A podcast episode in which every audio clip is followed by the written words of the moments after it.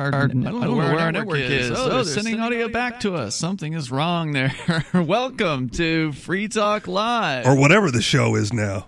Yeah, hopefully, uh, it sounds like our network's connected. Uh, they're just they were feeding our audio, back, to us, and they still are. So hopefully they'll uh, they'll figure that out, and we'll be able to have a show that works properly tonight. So welcome to the uh, the live Sunday edition of Free Talk Live. With you in the studio tonight, it's Ian. Richie Rich. And Melanie. And of course, uh, you can take control of the airwaves. You can bring up absolutely anything that you want. There's a story I've I've been holding on to here uh, for a little bit that I wanted to cover because, you know, a lot of us here, Richie, you're the host of uh, the Anarchist Experience at anarchistexperience.com. Thank you, sir.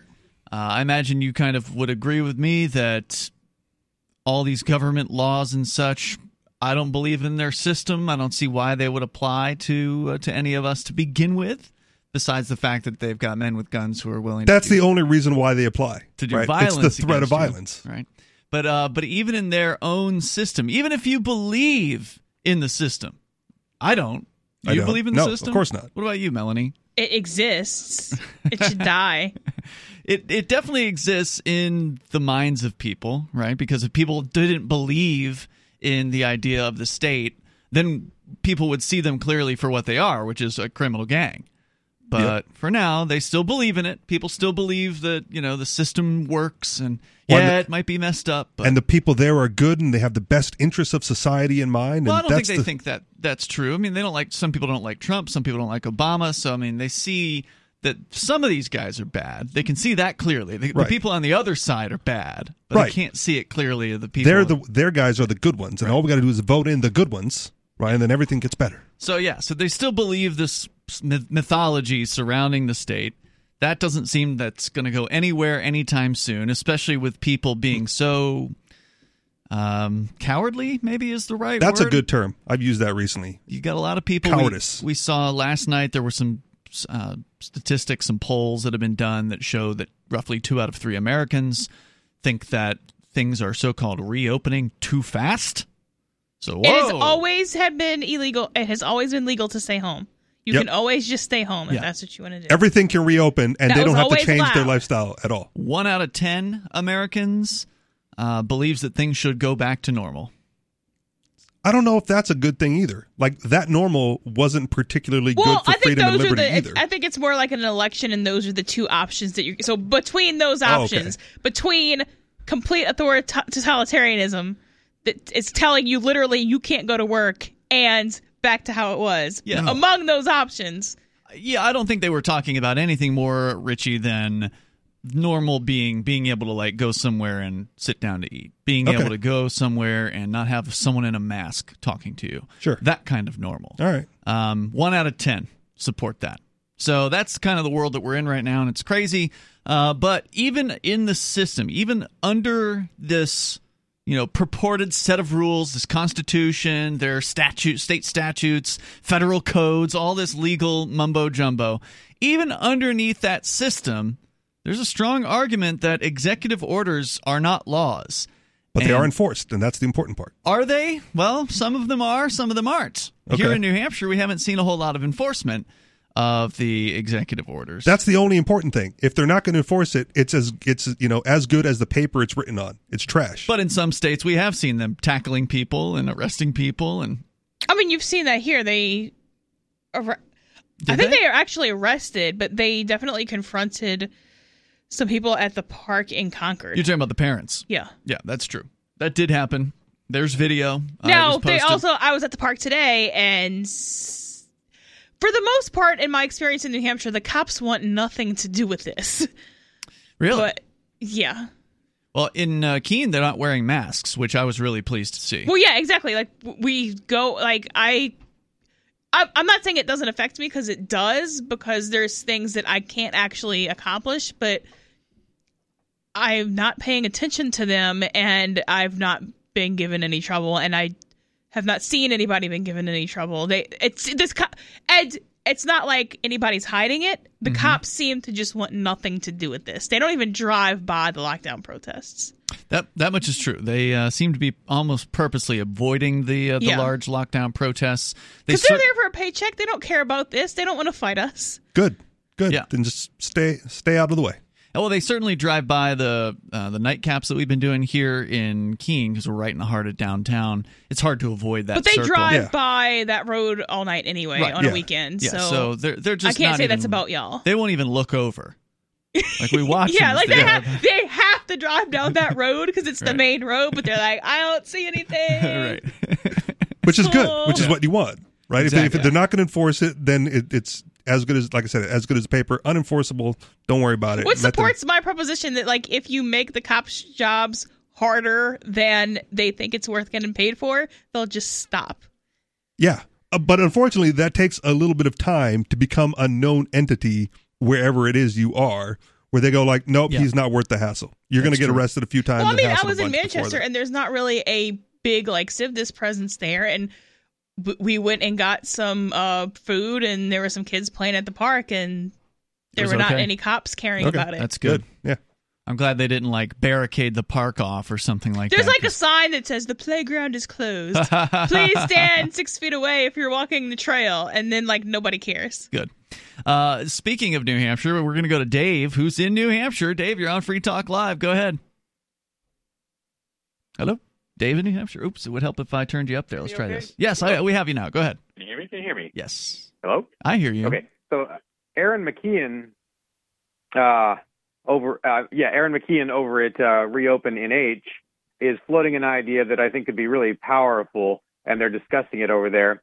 Uh, I guess the idea of setting a day, maybe someone else has already had this idea, setting a day at some point, I don't know, some weeks in the future days in the future, uh, where we just, and that's the day we're going to reopen. We're just going to go ahead and reopen, right? And hope that at least 1% of businesses go ahead and do it and it becomes an act of mass civil disobedience. May It just- 11th. Let's make that day May 11th. yeah, I can see where you're coming from.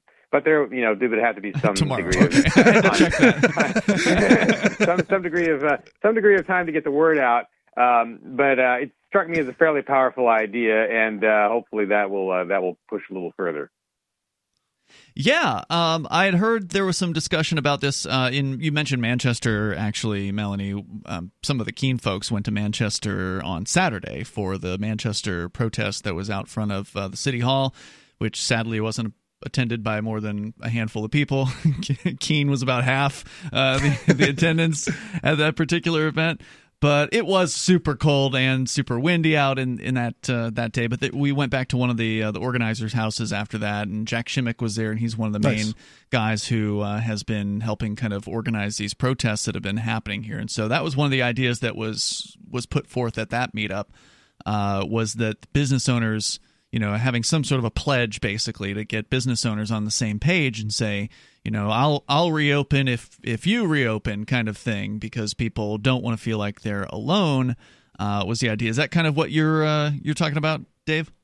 This seems like more of an idea of just setting a date and then hoping people follow. And I think it would work. You know, I mean, you see how, how fast people followed when someone organized a rally at the State House. It started to, I mean, it really ballooned into a lot of people. There's enough there, there to do a great deal. And the government does not have the will to uh, to crack down on a reopening. And this would take this out of Governor Sununu's hands, and he would probably be glad to have it taken out of his hands. This decision of when to do things and, and how to do how to do them. Well, that would be the question: Who sets the date? Because if it's the state setting the date on when everyone else can No, no, reopen, no. versus the business owners coming together and saying like, "All right, we're just doing it," you know, that's Yes. that's an important We're distinction. just doing it. That's exactly what it should be. yep.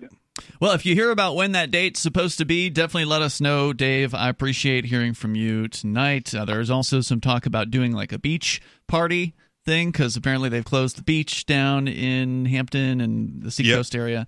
Um, so that may happen. There may be Talk of making sand igloos.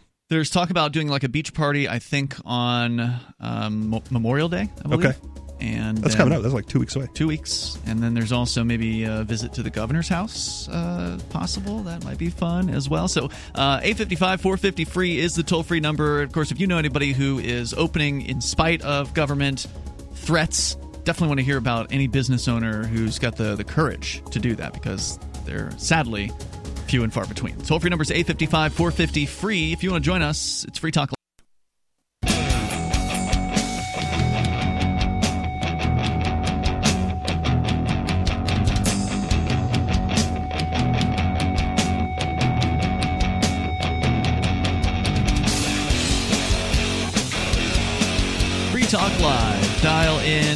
free number for you 855 450 free like freedom. That's 855 450 3733. We've got the Discord call in line rooms. They're over at discord.lrn.fm. So head over there, jump into one of those rooms. You will sound almost like you're sitting here in the studio with us. Now, Intercoin is built to help uh, democratize power to the people and their local communities. Cryptography enables people to hold secure and private elections about any matter of community governance and could even be used for securely tallying and reporting results for national elections. Intercoin has also pioneered provably random polling that is unaffected by poor voter turnout or spoiler effects.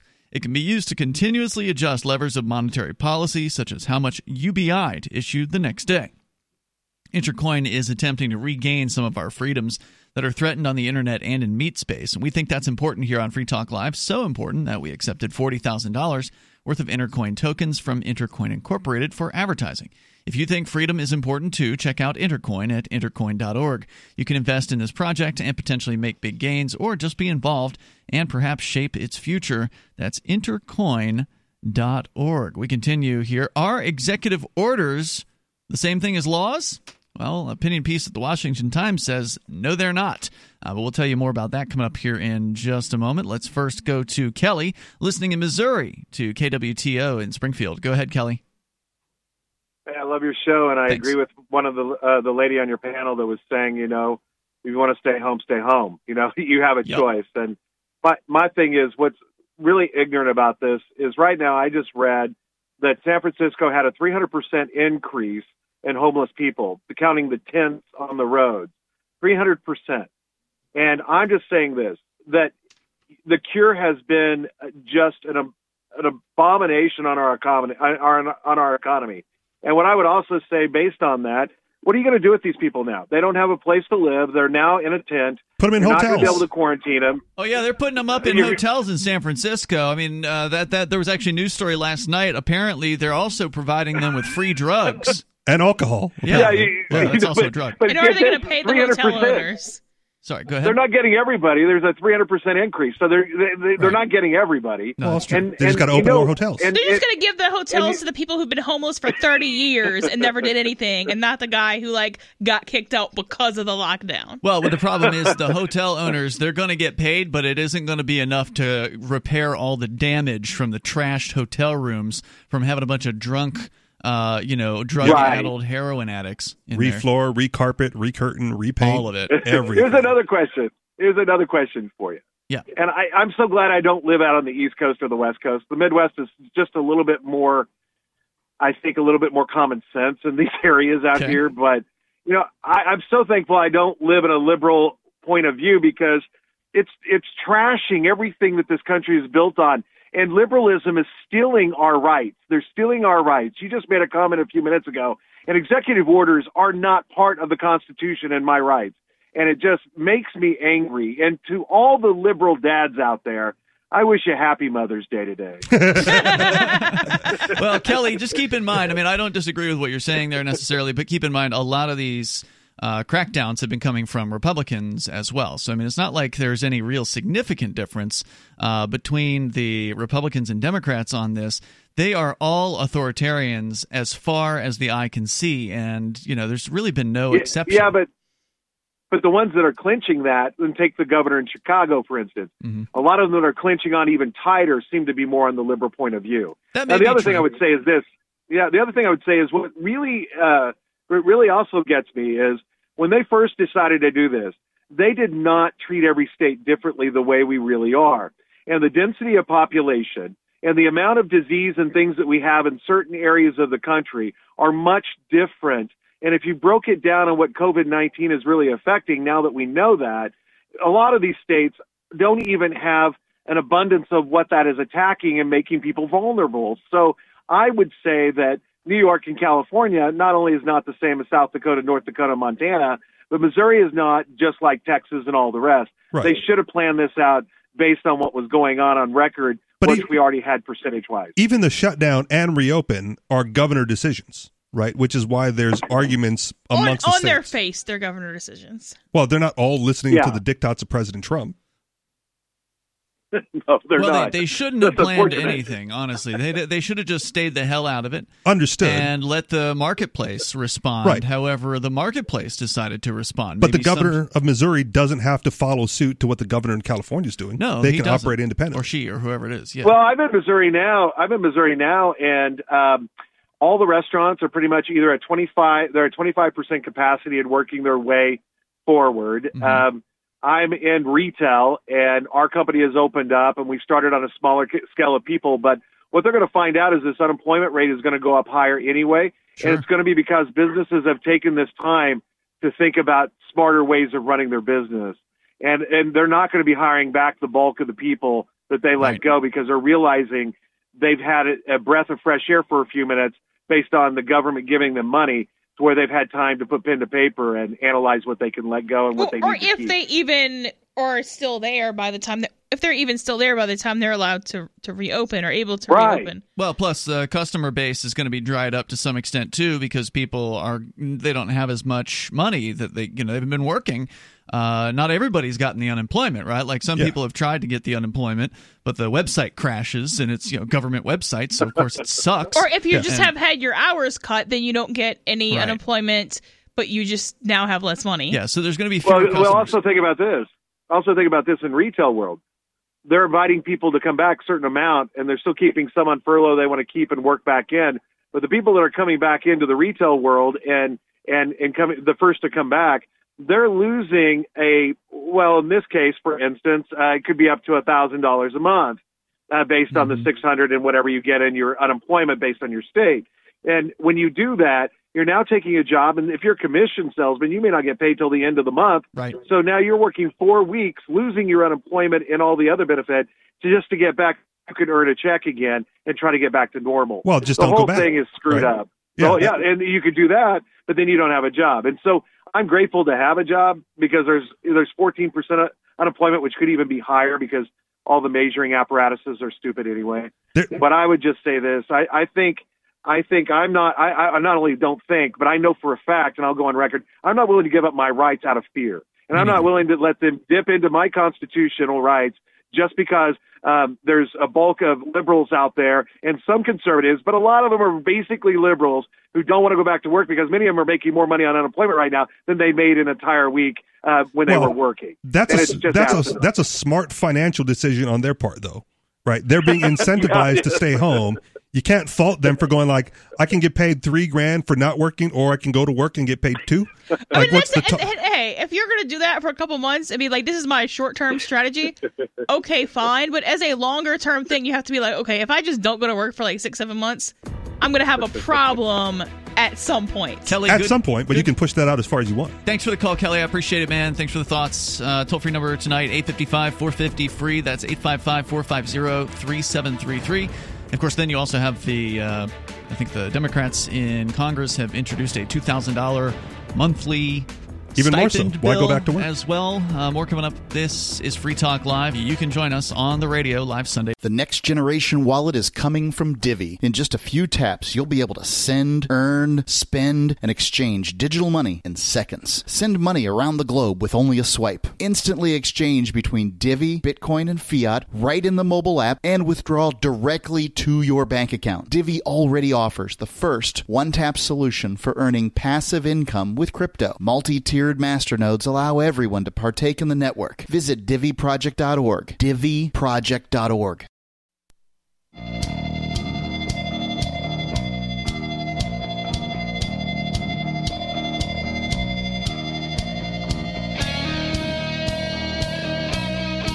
It's Free Talk Live, live Sunday edition of the show. As always, you can join us here. The toll free number is 855 450 free like freedom. That's 855 450 3733. And we've got the Discord call in line rooms at discord.lrn.fm. Do you want more businesses accepting Bitcoin Cash and Dash? Well, with AnyPay, you can now earn passive income for every purchase made in those currencies at those businesses if you are the one who set them up. So you want to download the AnyPay Cash Register app. Uh, and then you know set it up for yourself try it out test it make sure you know how it works get familiar with it then install it at a real life business and tell them you did it at anypayinc.com so you got to let them know so they can give you the credit uh, for getting that business on board And do it soon while they're reopening. that's right. Or it gets. AnyPayInc.com. As we go back to your calls, your thoughts, then coming up the opinion piece, which I thought was really interesting over at uh, Washington Times, titled Executive Orders Are Not Laws. We go first, though, to Jimmy in Missouri, listening online. Go ahead, Jimmy. Yeah, um, I'd like to mention a couple of things. Uh, one of them is uh, Trump announcing that he's going to start nationalizing food production next week. What? And uh, yep, and House Bill six six six six, which is the Trace Act, which is uh, uh, spending a hundred billion dollars on uh, on hiring people to be uh, contact tracers that will uh, and go around, you know, I guess sniffing out people that may have uh, had contact with somebody. Also known as snitches.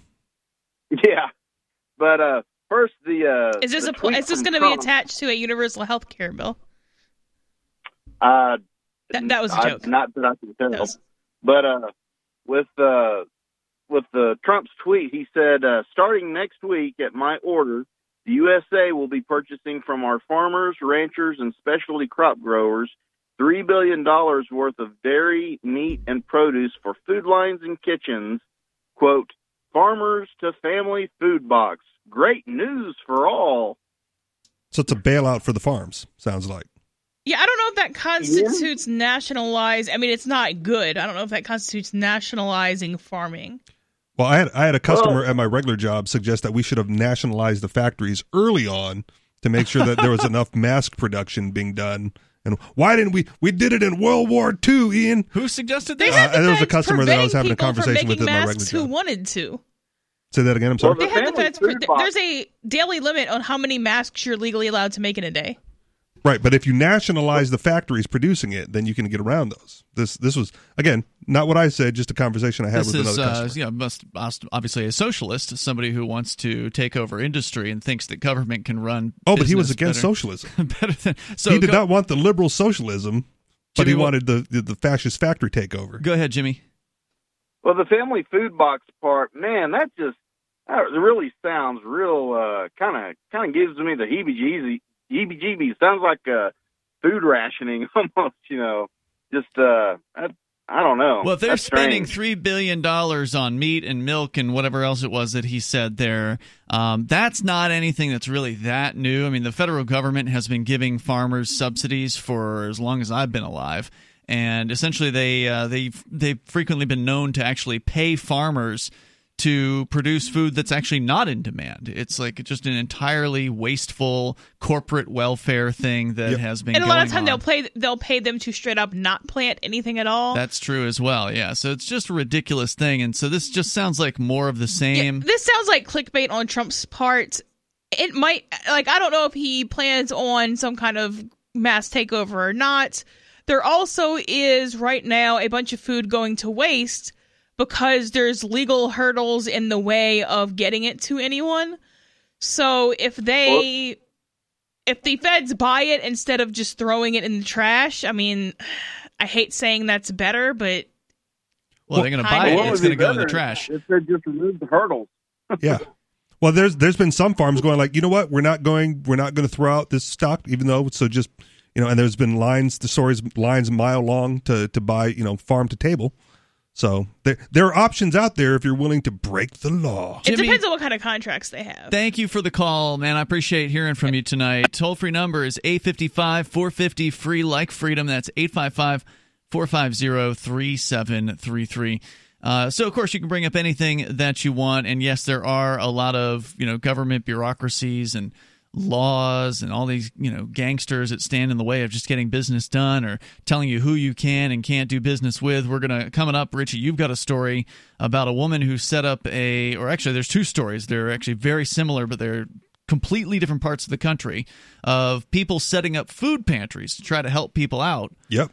and guess who stopped it Snitches. the government gang because a snitch can't do anything without a gang to you know Right. to listen to them and but he saw something, he said something, and the government came a knocking. So we'll get into that here. But uh, first, a s- story here from Cheryl Chumley over at the Washington Times, published on Tuesday this week. COVID 19 has shined some important light on the tendency of government to do as founding fathers warned stretch and reach and overreach and tread into places it doesn't belong. And as the executive orders come fast and furious from governors' mansions around the nation, it's high time for a reminder orders are not laws specifically these government or uh, these governor's orders. They should be so-called emergency orders. They should be challenged by the people, she writes. She says they should be held to constitutional muster. They should be challenged and debated and fought over because they threaten the very foundation of America's free Okay. society So that right there begs the question: How? How do you challenge it? by ignoring it. Okay, but then they're going to enforce it, That's right. and then you have to challenge it In court. again in Yeah. court. Yeah. I I wish it did. I wish it wasn't that way, uh, but unfortunately, that's the way it is. Right. And so, yeah, you need to have people with the the, the huevos uh, to open their doors up, despite the threats that might be going on. Now, and you're asking one individual to risk a lot. I would like to ask so. all of the individuals Okay. to do that. I understand that almost none of them will because they didn't get into business to challenge the government, right? Like Right. that wasn't the reason they started their business. They wanted to provide a product or service to their community and you know satisfy their customers. Um, but unfortunately, at this point, we may see, and as this goes on in certain cases, we may see some business owners deciding that they're willing to take the risk of running their business how they want because they're going to lose their business anyway. So the government has now put them into a position where if they don't do something, then they're going to def- definitely go out of Yeah, business. and it shouldn't come to that. That's right? what it's- You that's should what be it's able. done, you should be able to challenge it without you know putting as much on the line as they are when they pass it. Well, there's no there's no way to do it because the to uh, in order to sort of preemptively challenge it, you'd have to bring a lawsuit, a civil suit or whatever, Yeah. and and that's very very expensive. Well, and you won't have standing to do No that anyway, which is yeah. A serious flaw even even within the status mythology is a serious flaw in the legal system where they can just go around passing unconstitutional stuff and the only way for you to challenge it is to break the law and get arrested Right. and then you could say hey this was unconstitutional in the first place Meanwhile, you're sitting in jail. yeah Uh, America is not a kingdom, but rather a system of limited government, where rule of law, meaning the Constitution, guides, not mob mentality or worse, fear, and uh, public servants are just that, beholden to the citizenry. Oh, isn't that a nice idea? I also think we're getting away from people caring too much about the Constitution. Right? Because you go like, "That's not constitutional." They go, "Well, you know, it's for our safety, so Yeah, it's better. they don't care. Yeah, It's an they didn't emergency. care in the first place No. You're right, but it's getting you know it, you can't even you can't even use like the Constitution as an argument against these things because no one cares what the Constitution says anymore. They don't know what it says. Yeah.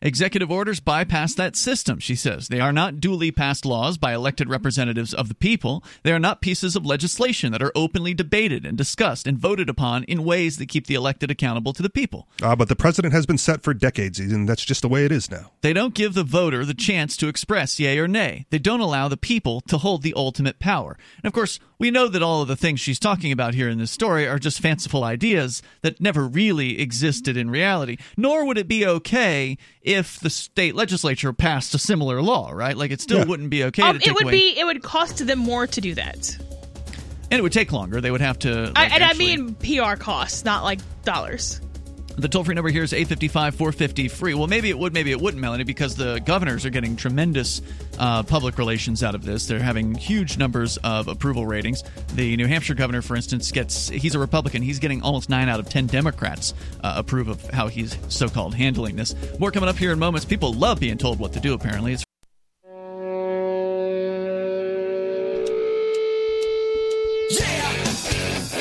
Talk Live. Bring up what you want. 855 450 free. That's 855 450 3733. However, we have a firm no mask policy here as far as if you're calling in, you better not have a damn mask on. Because you're so muffled and you can't really hear you. right.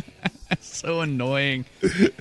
Masks. Ridiculous. Um, I did see a photo that uh, Tracy, one of our longtime listeners, shared on her Instagram, which I thought was uh, was pretty cool. Uh, it was of a business that has signs out front. Now, presumably, it was the actual business that put these signs out, not just the person who wanted to take the photo. Uh, but it says there's four signs with like sandbags, sanding, you know, holding them down. Uh, the first one says, "We're open to the truth." The next one says, "No masks allowed." The third sign says, "Handshakes okay." Nice. And the final sign says, "Hugs very okay." Very cool. So I'm like, well, where is this place? I want to know. I want to, you know, give them some publicity. I've seen another one, presumably from the store, where Mhm. it basically said like all customers are required to wear a mask. However, we understand that you know, according to the ADA, there may be some disabilities that don't require you to wear a mask. Hmm. If we see you not wearing a mask, we're going to assume it's because you have a disability that precludes you from wearing one. And they won't say anything. and we're not going to bother you about it Okay, good. in violation of the ADA. Good, so I thought good, that was a nice little workaround there too. Yeah, because there's apparently like one of the dollar stores around here has some kind of signage up about not wearing masks, or rather, you must wear a mask to go into the store. And so I kind of feel like, well, what would happen if a group of people went in there without wearing masks? Are they going to yell at everybody? And if so, Yeah. what if you just turn around and walk out? You know, will they then feel like, oh darn, we just missed out on a sale? I mean, your typical cashier probably won't care. For them, it's less Yeah. work. Uh, but But with nine out of ten Americans supporting the mask wearing, and Is that true? I don't know, but I mean, you said like nine out of ten want the are saying we're opening too one earlier, out of one out of ten said things should go back to normal. right? So nine out of ten. I don't know if that means that nine out of ten support mask wearing. I, I wouldn't jump to that conclusion, but that does make me wonder if there's been any polls uh, on specifically the question of wearing masks, like how many Americans are wearing them versus versus not when they uh, when they leave the house. Let's go to your calls and thoughts, and then more we can talk about this idea of executive orders are not laws. First, we've got Chris. He's in Washington State. Uh, Chris, you're on Free Talk Live. Rich. Uh, I am a CPA and business advisor to farmers and food and food production companies in the Pacific Northwest. And I think it's important to say that, um, yes, there are tremendous problems in food and agriculture right now, but it's really all due to the issues in the supply chain that have come because of the government shutdowns, uh, the complete and total wreckage of the supply chain due to you know, restaurants shutting down, and so many, you know, in many parts of the country, more than 50% of the day's calories were were, were eaten outside of the home. It just caused incredible problems. So it's not that there is a shortage of food. There's a shortage of food in the immediate supply chain for retailers and for the average consumer.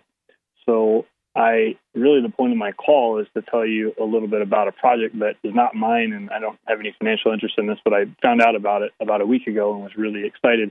Um, it's called the FarmLink Project, and these are a, really ph- phenomenal group of young people that were sent home from Brown and Stanford University and realized there was a problem with with hunger, and they just basically got off their butts and got to work and started picking up the phone and getting in touch with farmers and distri- food distributors and raising money to buy food directly from farmers who are about to dump crops, which is happening all over the country right now. It's a really sad, awful thing that's going on.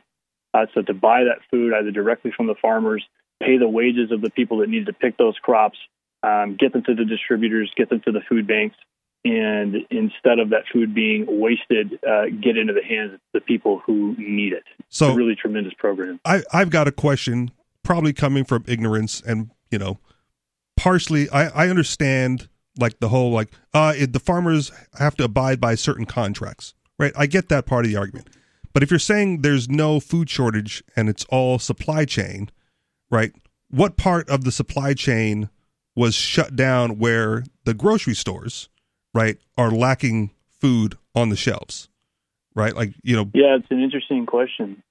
Yeah, Rich, thanks for the question. So let's let's pretend that that if if the supply chain was built around the idea that 50% or more of Americans' calories were going to be eaten out of their household, right? Right. So that means that packaging. Think of a, a company that really that produces dairy. Dairy is a great example. We have customers who, who serve the dairy industry, and their farmers are literally dumping thousands, millions of, of, of, pounds of milk into the manure pits every day because there's no one willing to truck the dairy, the milk, to the dairy producers. So if you're accustomed, if the food supply chain is accustomed to selling to to um, these wholesale distributors who then sell to the restaurants, think about uh, when you go to Costco and you see those 50 pound bags of rice and beans that you know it looks, Yep. like nobody buys that, right? But people do. Well, so it's really difficult if you're a dairy producer or a dairy manufacturer, a distributor who is used to supplying Sysco and some of these other larger sort of groups, uh, Benny Keith Foods that, that supply the restaurants. You're selling, you're you're set up, your all your capital equipment is set up to to produce product in you know giant 50 pound shredded bags of cheese, Mhm. right, or 50 pound boxes of potatoes. Or 50 pound boxes of X and Y, and something that'll really tick you off that makes me just sick to my stomach is that one of the main reasons that a lot of these products can't even get to the grocery stores, even if the grocery stores wanted to buy them, is because they're not FDA labeled for Gotcha. consumer consumption. So even That though explains it. I don't get to right, isn't it stupid? So even though I don't, when I go to a restaurant, I don't get to see all the labels of every ingredient Right. that went into making my food. These crops are literally being destroyed, and we're going to see tremendous hunger issues in America like we've never seen before, just because not of not because of COVID, but because of the government response and total destruction. in, in current times, like it- kinda make some sense? historically, starvation was a problem. In current times, all starvation is caused directly by states. We do not have a market problem with creating enough of food. We have a problem with people creating food and then the states either steal it or destroy it. I mean, that's everywhere, including the third world. Or they make it impossible So- to get your hands on it. So it's not it's not the business destroying the milk, right? well, It's I mean, well, it kind of is business? because they, I mean, milk only lasts for so long, Yeah. and then they have But they exclusivity put- contracts, some of them, and they have. Well, there's Yeah. also subsidies with milk as well, from what I understand. Quite no, a I bit. got you. Uh, But th- there, there's a certain And they have segment that will say, like, look at these businesses that- destroying the milk in order to keep the price up for profit, whereas they could be giving it to these poor people who need the need the product. Sure. Well, think about it. If you're a food manufacturer, right? So farmers really don't. The, farmer is not the person who supplies your grocery store, right? The farmer sells to a distributor, Right. someone who packages the product, cleans it, all that sort of Mhm. stuff, and then that probably goes, frankly, to another distributor. You, you mentioned early on that that there was no one was willing to truck that stuff over either. Like from the no one was willing to truck the farm to the warehouse or whatever. Right. So trucking rates have dropped through the floor. Uh, truckers, there's a tremendous shortage of of um, excuse me, there's an abundance of trucking uh, supply, the demand has completely fallen through because the restaurants and things like that aren't open. So if you are a dairy, let's say you're a dairy, a cheese manufacturer, and you're unable to move your product because it's your product isn't set up to go out to retailers, well then you're not going to buy the milk from the dairy. So, but the cows are going to have to get milk several times Mhm. a day, no matter what, or you will lose your cows. You'll literally destroy Okay, your, your cows. So the, the cows have to get milk. So if there's nowhere to if there's nowhere to take your uh, to take your product to get it off the farm, then it literally just has to go get dumped. Does that make sense? So these Can groups that are set up to make to produce of- food, It makes oh, sense. It's just It just- awful, and the farmers hate their they, they they they pride themselves on feeding people. I mean, this is Right. their yeah. this is their so there's so much pride in it, and so to see their crop destroyed really just It's a waste. It's a huge awful. waste. Really, it's, really hor- it's horrible. So another Mhm. form of disobedience then would be to just you know be a wholesaler or warehouser and just get the product, get sell it directly to consumers without Mm-hmm. the FDA label out the back door, right? Like we have product, we package it down to you know consumer sizes. Yep, and then uh, make sure you Right. got plenty of cameras around for when the FDA comes in when uh, with the SWAT team and raids your business. Well, wouldn't that be bad optics? There's a food shortage everywhere. Doesn't You're selling matter. food It's the to government. the people. They All don't right. care about optics. They, They might. Well, they remember might. that during the Great they might. Depression, they paid farmers during one of the one of the lar- largest mass starvation events in the United States. They were paying farmers to destroy food in hopes that it would reduce the supply of food and thereby increase the price. I mean, the government here is the boogeyman. They are absolutely a disgusting player uh, here and are going to cause people to die. I mean, Right. the UN has already revised their global number of people who will be at critical malnutrition this year by double. All the They while, the government the goons are right. pretending that they care about people. Great call, really informative. I thank you for right. making it tonight. Uh, that they've you know positioned themselves as though they care about human life when the reality is all their regulations and the stuff that they do gets in the way of life going on and uh, can create the opposite effect, which is to say, as he was saying, malnutrition and eventual death, suicide. 855 4 Remember when you first heard about Bitcoin? How long did it take you to realize this little project would soon change the world? Do you kind of wish you had gotten involved sooner? Well, now is your chance to be part of the next revolution in money. Intercoin is working to finally make crypto go mainstream. It's designed to be scalable enough to support everyday payments and even elections without the state. Bitcoin was originally supposed to be a peer to peer cash system, the way we would all pay one another without having to trust any third party. But instead, over time, it mostly became a store of value. That's because every 10 minutes, the Bitcoin network must put all transactions into a block, and that block can only hold so much. If crypto is to become mainstream, for everyone to use it in everyday payments, we need a new architecture, one that's as secure as Bitcoin while being far more scalable. Check out intercoin.org to find out more and maybe pick up some of those coins for yourself.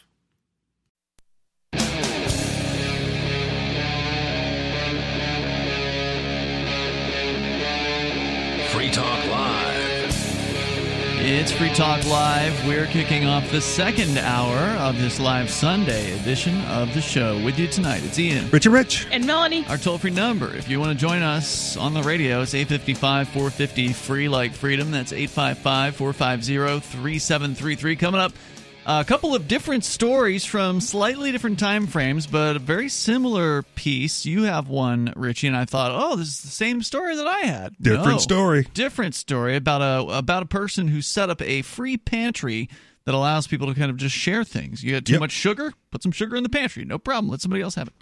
Uh, and we'll talk about what happened to those folks coming up here in a little bit. But we're going to go right back into your calls and thoughts. Plus, still got the opinion piece from the Washington Times that's trying to remind people that, hey, for those of you who believe in the system, and that doesn't include the, uh, those of us on the show, but for those who still believe in the system, governor's orders aren't the same thing as laws. So we can talk about that coming up here. Uh, 855 450 free is our toll free number. We're going to go to your calls and thoughts. We'll start out with James, who is in Texas. Uh, James, you're on Free Talk Live. Go ahead. All right, thanks. Uh, it's a great topic. Executive orders are not laws. Um, and the caller before me was uh, making a great point about the FDA, Mm-hmm. which is uh, which is an agency in the executive branch. And when we think about the way I think about it, to make it to make it easier for me to understand, uh, is the separation of powers doctrine, where you know the the governor has certain authority uh, to execute the laws. The legislature makes the laws, and the judicial branch is an independent overseer of of the other two branches. Allegedly, That's Allegedly. the theory, at least. and and that's what the Federalists promised us. And so uh, when uh, and, and sometimes you know uh, people who defend government go to the sovereign immunity doctrine. Uh, the king can do no wrong, and so there's a correlation between what the king can do and what the state can do. And and, and what we what we know when we look at uh, that legal maxim about the king can do no wrong when uh when the king uh the king can, is is prevented from doing wrong by deeming the unlawful acts of the king void. And that's something that a lot of lawyers uh uh missed in law school. And so when they order businesses closed uh they need to follow through with uh with our with the Constitution, which what says uh, that just compensation will be paid. You know, Well, I don't know if it says that in the Constitution, but there's definitely something. That's usually in the takings clause. I mean, uh, the, I do like the idea of life and liberty and the pursuit of happiness. And in order for me to have a pursuit of happiness and my liberty, I should be able to pursue that by having a business and running it the way I want to. that's right. And uh, and so, for example, when uh, the state needs land for a highway, it pays. When there's a pandemic and it needs to burn a home down, it should pay when it when there's a pandemic and it needs to uh, shut businesses down. Uh, then it needs to pay. Well, isn't that so- what they're doing then? Because they're they're giving all these loans to No, that's not businesses. the same thing. No, He's- absolutely not. They're not that.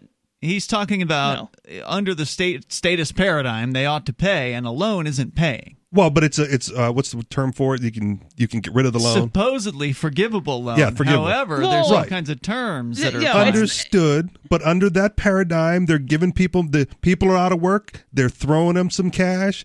Businesses are out of out of business. They're given forgivable loans, quote unquote. There's a ton of businesses that have are screwing this up because the the Oh, laws that's the are business so fault. confusing. They're so uh, you know They're really not though. It's like you could pay rent and payroll. Like those are the rules. Well, they're having trouble with it, Melanie, because they're not following the rules as simple as you're saying that they are. It's a government program. It's probably more complicated uh, Well, than than you realize. One of the gotcha things is they have to. Re- one of the things I remember reading was they have to retain a certain number of employees. You have to. Right, you have to keep. You have to keep the the number of employees you had.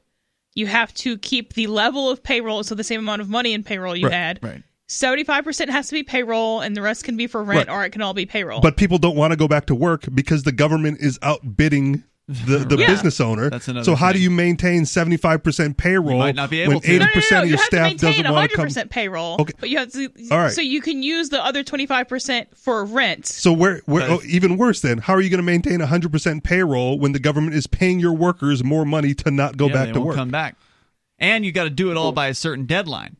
So it's not like you can just hold the money and do it later. You got to do it right away, and it has to be done by X date. Uh, James, any other thoughts you want to share? Go ahead. Yes, my wife and I got money, and uh, you know they're just throwing it out, and uh, we're finding people who actually need it, and uh, we're we're going to try to spread it out, and so and to make. But their central planning, of course, is so irresponsible.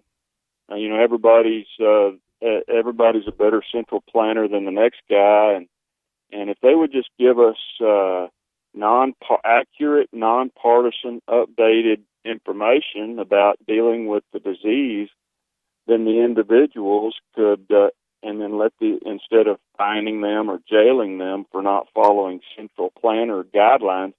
You know, one of the best ideas I heard was the business owner said, uh, "I have all my customers wash their hands when they come in, and that way they can handle the merchandise."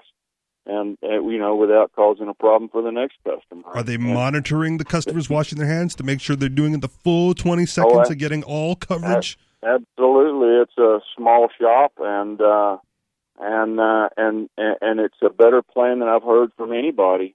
James, Uh, thanks for and the call, man. I appreciate it. Yeah, if All it's right, hey, voluntary. y'all have a good one. Yeah, thanks, man. Uh, if it's voluntary, okay, cool. Uh, that doesn't mean I necessarily agree with it. Doesn't right? necessarily mean I want to shop there and have to wash my hands going in and out of the Right. store. Yeah. Uh, yeah, are they monitoring everybody to make sure they don't touch their nose and then touch, you know, like wipe Oh yeah. their What nose happens if you do that? Right, You what wash if your you hands. sneeze? You have to wash your hands again. I don't know. What What if you sneeze? I Back mean, to the that's not washing station. I, I would. I mean, that's not the biggest. I mean, half the time you get out of the car, you're like, my hands are dirty. I would really like to wash my hands anyway, but yeah. that's not the biggest. That does. That would not be so inconvenient to my life Well, that that- I couldn't do it. My wife had a complaint because there's a chain store. I'm not going to mention names in Manchester where like they they give you the the wipe down stuff like after you've already touched the cart, right? Like Okay. you wipe you wipe down and then you touch a dirty cart that hasn't been wiped down. So they they they're they're not even doing it safely if the goal is sanitation, right? I- I'll name Trader Joe's because Trader Joe's they wipe down the cart for you and then you wipe down and then they hand you the clean cart. It's like all right, that's probably I'm better. like, than, I don't care what you that's do. It annoying, doesn't but it's not going to stop Right. me from going there. If I, if I would would have been inclined to go there in the first place. I've only gone there once because the wife said, "Hey, stop off at the store." Right? I didn't like the procedure, but hey, what are you going to like do? it's slow, but like it's not so bad that it would stop me. The Let's- mask thing would, because it's like, okay, I have to breathe while I'm in here, though, yo. So like, maybe go away. Let's But- talk to John. He's in New Hampshire watching us on Twitch at twitch.lrn.fm. LRN.FM. Pretty stupid. 855 450 free. That's a lot of sitting on hold just to get dumped off the air. Yeah, well, apparently he has nothing better to do. So, Class back to the story here at the Washington Times, talking about the system and how the executive orders bypass the system of the checks and balances, like our last caller was uh, pointing out. They're not duly passed by elected representatives of the people. They're not debated. They're not discussed. They're not voted upon. They don't give the voter the chance to express themselves. And truly, really, if viewed through the lens of the founding fathers' intents with the Constitution, they hold little legal weight. In fact, they are outright blots to the system of limited government that America is supposed to represent. Would this be a good system if it worked as intended? It would be much better than what we have. It wouldn't be good. No, There's no good, good system. government system. Yeah. All right. It's all evil. It's all uh, just a window dressing for violence. But guess what? She says nobody knows that nobody knows that better than the very government sources issuing these orders. The whole executive order system relies on a complicit and cowed citizenry being too blowed over by government to question, challenge, or fight. They got it. And that sounds pretty accurate to uh, what's happening today. She says take the face mask orders that have been issued with rising frequency by state officials and private businesses alike. And by the way, I saw an article, there's like probably seven or eight states now where face masks are mandatory, apparently, anytime you leave the house. Uh, 855 450 free. This lady's saying maybe it's all a bunch of BS. But then again, that won't stop the cops from beating you down over this. This is Free Talk Live.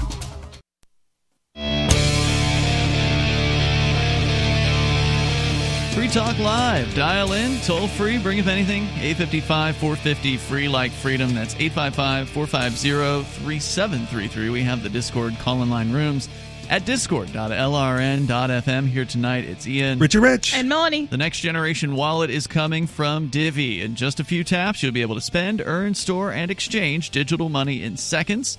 Divi says you'll be able to send money around the globe in only a swipe and instantly exchange between Divi, Bitcoin, and fiat currencies like the dollar right in the mobile app and withdraw directly to your bank account. There's no need to wait though, as Divi already offers the first one tap solution for earning passive income with their multi tiered masternodes, allowing anyone to earn by supporting the Divi network. When the new Divi wallet launches, because of their relationship with Western Union, Divi will be in 200 countries, including the United States. You can learn more at diviproject.org, D-I-V-I project.org. In fact, I just posted on freetalklive.com the link to the Divi podcast where they interviewed Mark and me, and we talked to them kind of like about the old days of cryptocurrency back when we got dragged in uh, by Roger Ver way, way back. So it was kind of fun to kind of revisit those times. Back like in a- the late aughts, Yeah. so long ago. no, no, it wasn't that early. It was uh, like 2012, 2011. Okay. Uh, but diviproject.org. So, yeah, check out the podcast too because we're on there. It's like an hour long interview. It's really Nice. good. So, check that out. We go to your calls and thoughts here. You can bring up what you want. It's John in Nebraska says he's watching on YouTube. Go ahead, John. Hey, thanks for taking my call. Um, I just wanted to say I don't really have a problem with wearing the mask. You know, the this COVID nineteen stuff, you know, is really freaking people out. But I will say that people are really paranoid. I think you know when they see someone with a mask, it's almost like they have a nervous, scared reaction, like they can't identify you or something, and they just like you know That'll go away as the mask wearing becomes more prevalent. Well, when you say they're paranoid, how do you know? What is it that kind of clues you into that? Well, like some people are comfortable with it, obviously, but like you walk into an area where someone's not wearing a mask, or it's just like they get that scared shock, you know, look on them. Like you know, you know how you like you see like a spider run across the floor or something, you know, and you just, you know, it startles you or something. They get that kind of look, you know. Interesting. But so like this said, is what though, you're seeing as a mask wearer. You're seeing this reaction in non-mask wearers. Yeah, yeah. I I mean, I, I guess it could probably go the other way around too, but. Um, well, for me, you I don't just can't gauge their reaction when they see you without the mask. for me, it's not those things. It's like I was at uh, Local Burger here this evening grabbing some dinner. It's one of the places that takes cryptocurrency here in the Keene area. And as I was waiting, I was actually helping upgrade their tablet for the new version of AnyPay that, that Nice. came out. So I'm standing there on the at the counter as new other customers were coming in. I was the only customer in the, the short, you know, ten minutes I was in there, or fifteen or whatever. Uh, but the other, th- I was the only customer not wearing a mask. The You're, other 3 you're going to infect in everybody. did wear a mask. And my reaction when I see people in masks is just like, oh god, you know, I just I feel bad because I feel like they're all they've all been victimized. Uh, I mean, it's your it's your life, it's your face. You can put whatever you want on it. I don't care about that. But I feel like people are doing it because they are afraid, uh, and it's just. Uh, Well, in the case of employees, they're probably doing it so that they can keep their job. well, employ- employees, yes, but the, I'm talking about the people Customers. who came in, the customers uh, who had who come in. I mean, that's like how you dress to rob somebody, though. So, especially if it's not like a proper mask, which we're allegedly not supposed to have. I could see how that's Well, suspicious behavior. Why are you not supposed to have the proper mask? Who's quote supposed to like? I said allegedly. I think supposed to. okay? Well, some people are saying if you've got good masks, you're supposed to give them to the healthcare. Oh, workers. The CDC or whoever was telling Got us it. not to buy Okay. them, and I was like, okay, well then your position is I shouldn't wear a mask, and they were like, oh, wear a mask. I was like, too late. So you already John, told us not to buy them. Yeah, I see what you're saying. I mean, I would. People aren't used to the mask wearing thing, and they may feel like you know this person's there to rob the place. I guess, but I think you're right, Richie. Yeah. They're going to get over that. Yeah, I don't begrudge people for wearing the mask. I just think it's folly.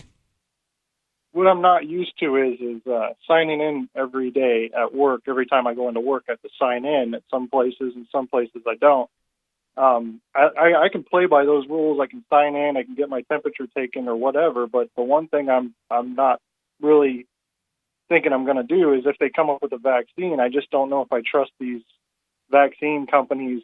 You know, to get it right. You know, you always hear about these horror stories where people get. And I'm not I'm not an anti-vaxxer or anything like that, but I just don't want to get sick from a vaccine that they just, you know, they just come up with this new stuff and they don't even really test it that long. You, yeah, well, you're the one who they're testing it on, right? Yeah. Like if you take the vaccine, you are the Well, test. yeah, but okay, so we generally know how vaccines work, and so unless the one they come up with is just drastically different than all other vaccines, Well, I still am not like, interested. okay, I don't I'll take go it, vaccines but- for the flu. I don't take. I'm not going to take a vaccine for this. There's they were talking about uh, like an RNA type of vaccine for this specifically, which would be a drastically different type. Like, Like I a- don't I don't have the specifics on it. Well, they haven't like article. so nothing's been released yet, so I can't say what it's going to be. Yeah. Yeah. Hey, John, thanks for the call. Thanks for sharing your thoughts and experience here tonight. Uh, we continue with Eddie. He's in Virginia. Eddie, you're on Free Talk Live. Go ahead. Listening to WNIS. Hey guys, I just wanted to reach out to my fellow Virginians here and and, and emphasize that we've been had. I mean, I see young people wearing masks, and they're the least uh, affected by this virus. They're protecting around. their elderly loved ones. Yeah, I tell you, we've created uh, uh, an environment or a culture of fear. Yes. What if if we were living back in World War II and something like this happened? I, God forbid we'd be uh, we'd be speaking German or Japanese by now. It, it's just a shame that we have our people have no courage and they are sheeple. That old adage, "We are sheeple." Me and my wife have not changed our lifestyles one iota. We Good. are 60 years old. I go to work every day. And I, what's going to happen next time when it comes around? Are they going to um go through the same procedure? Yeah, You except know, it'll be it's like worse. We, we need to tell our governor, uh, us Virginians need to demand our freedom back. Yeah, we 'cause did not give him control. You don't us. get it by begging, though. That's the thing. You just got to do the right thing and go out, like you're saying, just live free, do what you want, run your business how you want, and speak up and speak out. I don't think people should wait until the governor says it's time to reopen. You know what I mean? well, but Like, people just- are right. It's like, well, Yeah. May, May 4th was It's supposed pathetic. to be it here in New Hampshire, and then it's like the 18th or the 31st Now it's the or whatever. 31st, and now he's talking about a couple more months for a lockdown. Oh my goodness! Yeah, and, and now you can't 'Cause he help knows but say best. it's being politicized. You know that they want to break us. When when it comes to the vaccine, Yeah, it was what- never about the virus. I mean, it was about how much control can How- I what take. can they get away with? Yeah.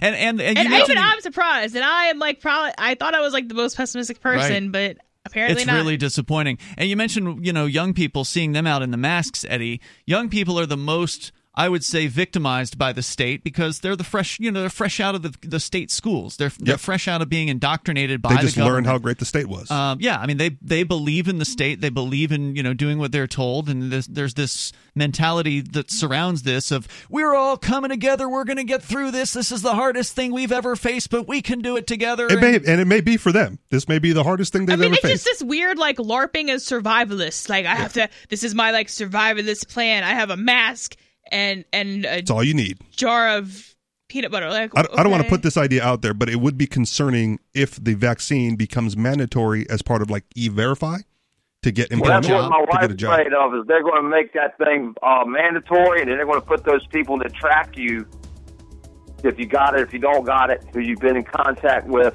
we're going down a bad, slippery slope. I'm with you, Eddie. And- You're right on, brother. I'm just gonna go find a bunch of status, hardcore status, and just like touch them. Thank if you they for the have, call, Uh, man. the tracking. Really appreciate Good hearing from you, dude. Uh, there's more coming up here. 855 450 free like freedom. That's 855 450 3733. If one of these contact tracers calls you, you don't have to talk to them. Don't answer their questions. That's what I'd say. Bitcoin.com has launched a trading platform at local.bitcoin.com, allowing you to buy or sell Bitcoin Cash via dozens of payment methods like PayPal, Venmo, bank deposit, remittances, or meeting in person with cash. There are no ID requirements to sign up for and use the site, and all communications between buyers and sellers are encrypted. Finally, a global trading platform that respects your privacy. Visit local.bitcoin.com to get started trading Bitcoin Cash. local.bitcoin.com.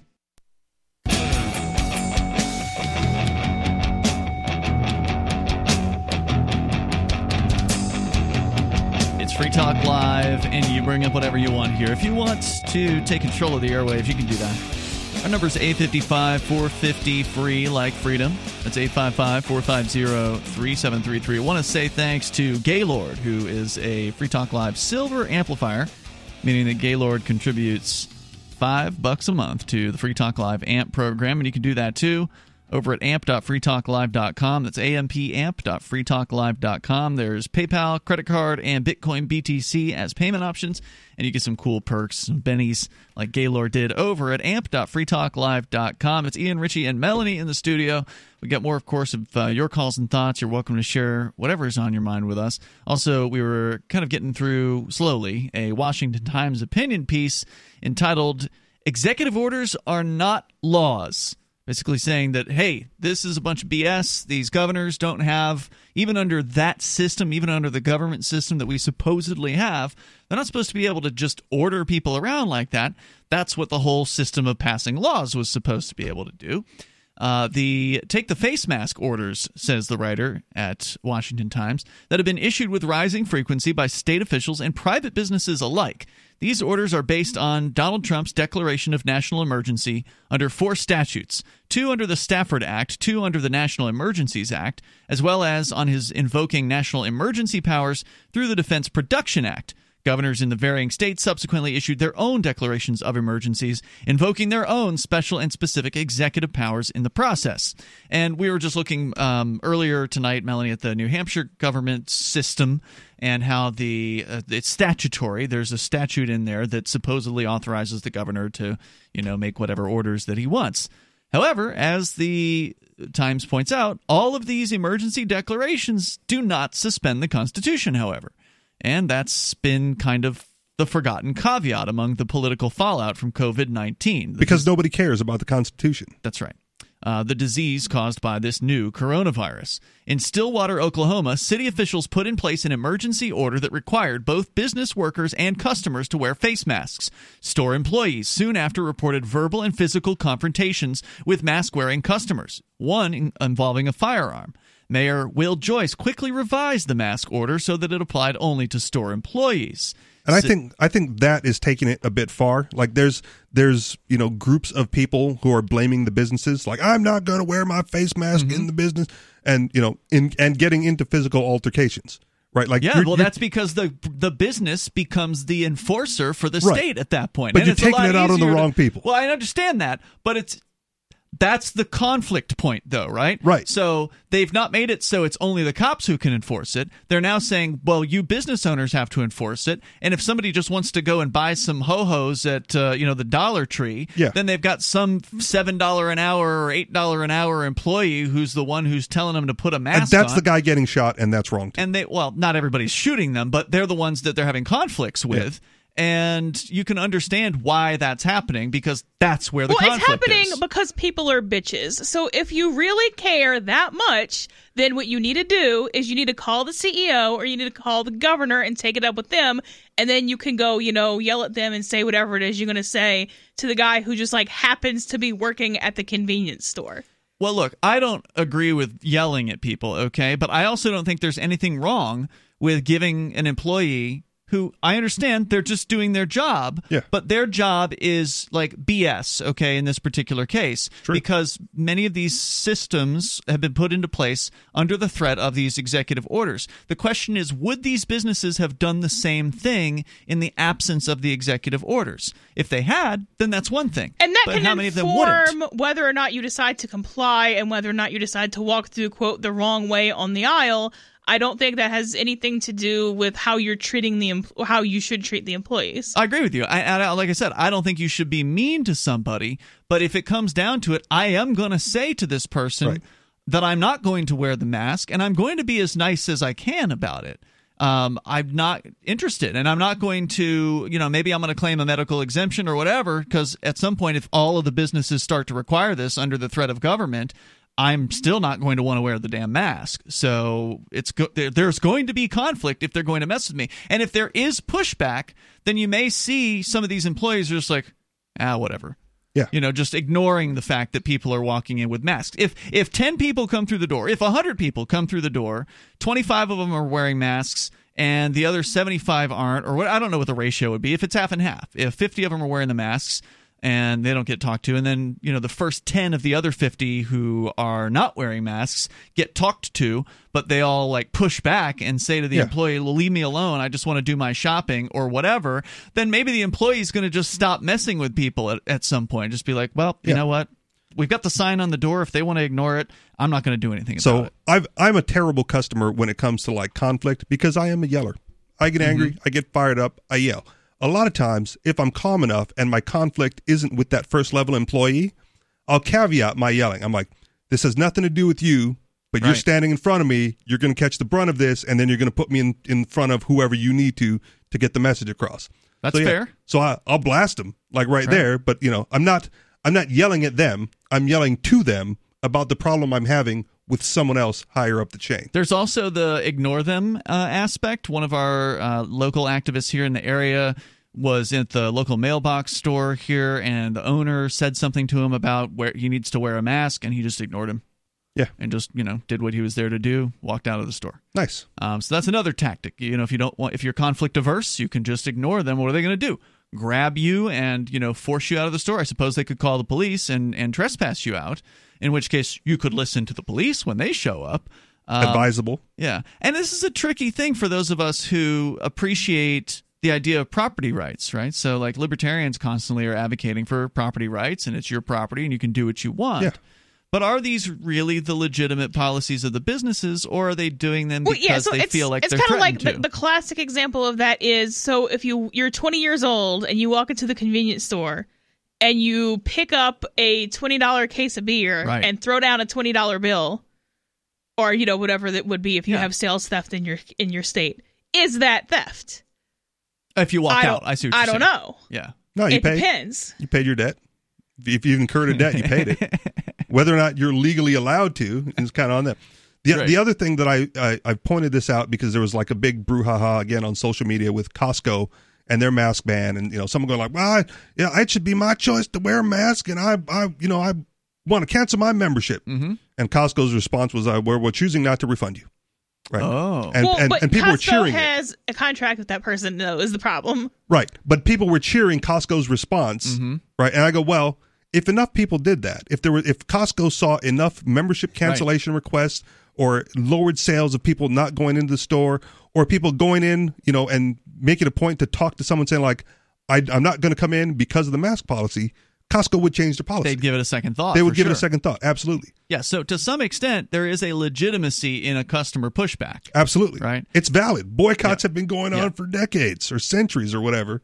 That's it's the most But reasonable people, way people to conflate protesting a policy and pushback to a store owner with abusing the employees because, like, you if you're there to abuse the employees, you don't care about the policy. You care about the fact that you're mad and you're going to take it out on somebody and you're going to go home and not care anymore. Those are two entirely different things. Yeah, I don't agree with abusing employees. I think it's important to be empathetic with them, like you were saying, uh, Richie. Like, hey, you know, this isn't about you. But you're going to get yelled at. This I'm is going to yell at you. Well, but then you're gonna yell at them. So you're doing what I said. Well, I don't like- yell at people. I don't. I do. So, so you're doing what I said is like pointless. So that doesn't mean if an employee tells you something, you have to just do everything an employee tells you to do.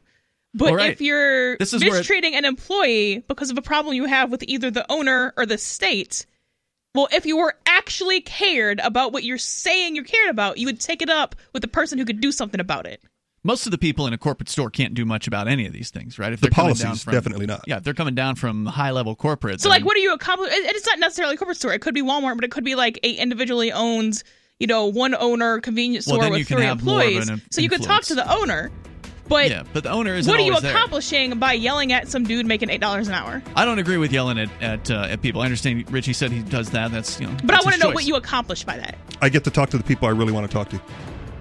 You're saying they'll get the manager. They'll get the manager. 855 450 free. That's 855. Why can't you just ask for the manager? 450 3733. Because sometimes they won't get you the manager. Well, and you know what? If you make a scene, then other people will notice what's going on. There's more coming up. It's Free Talk Live.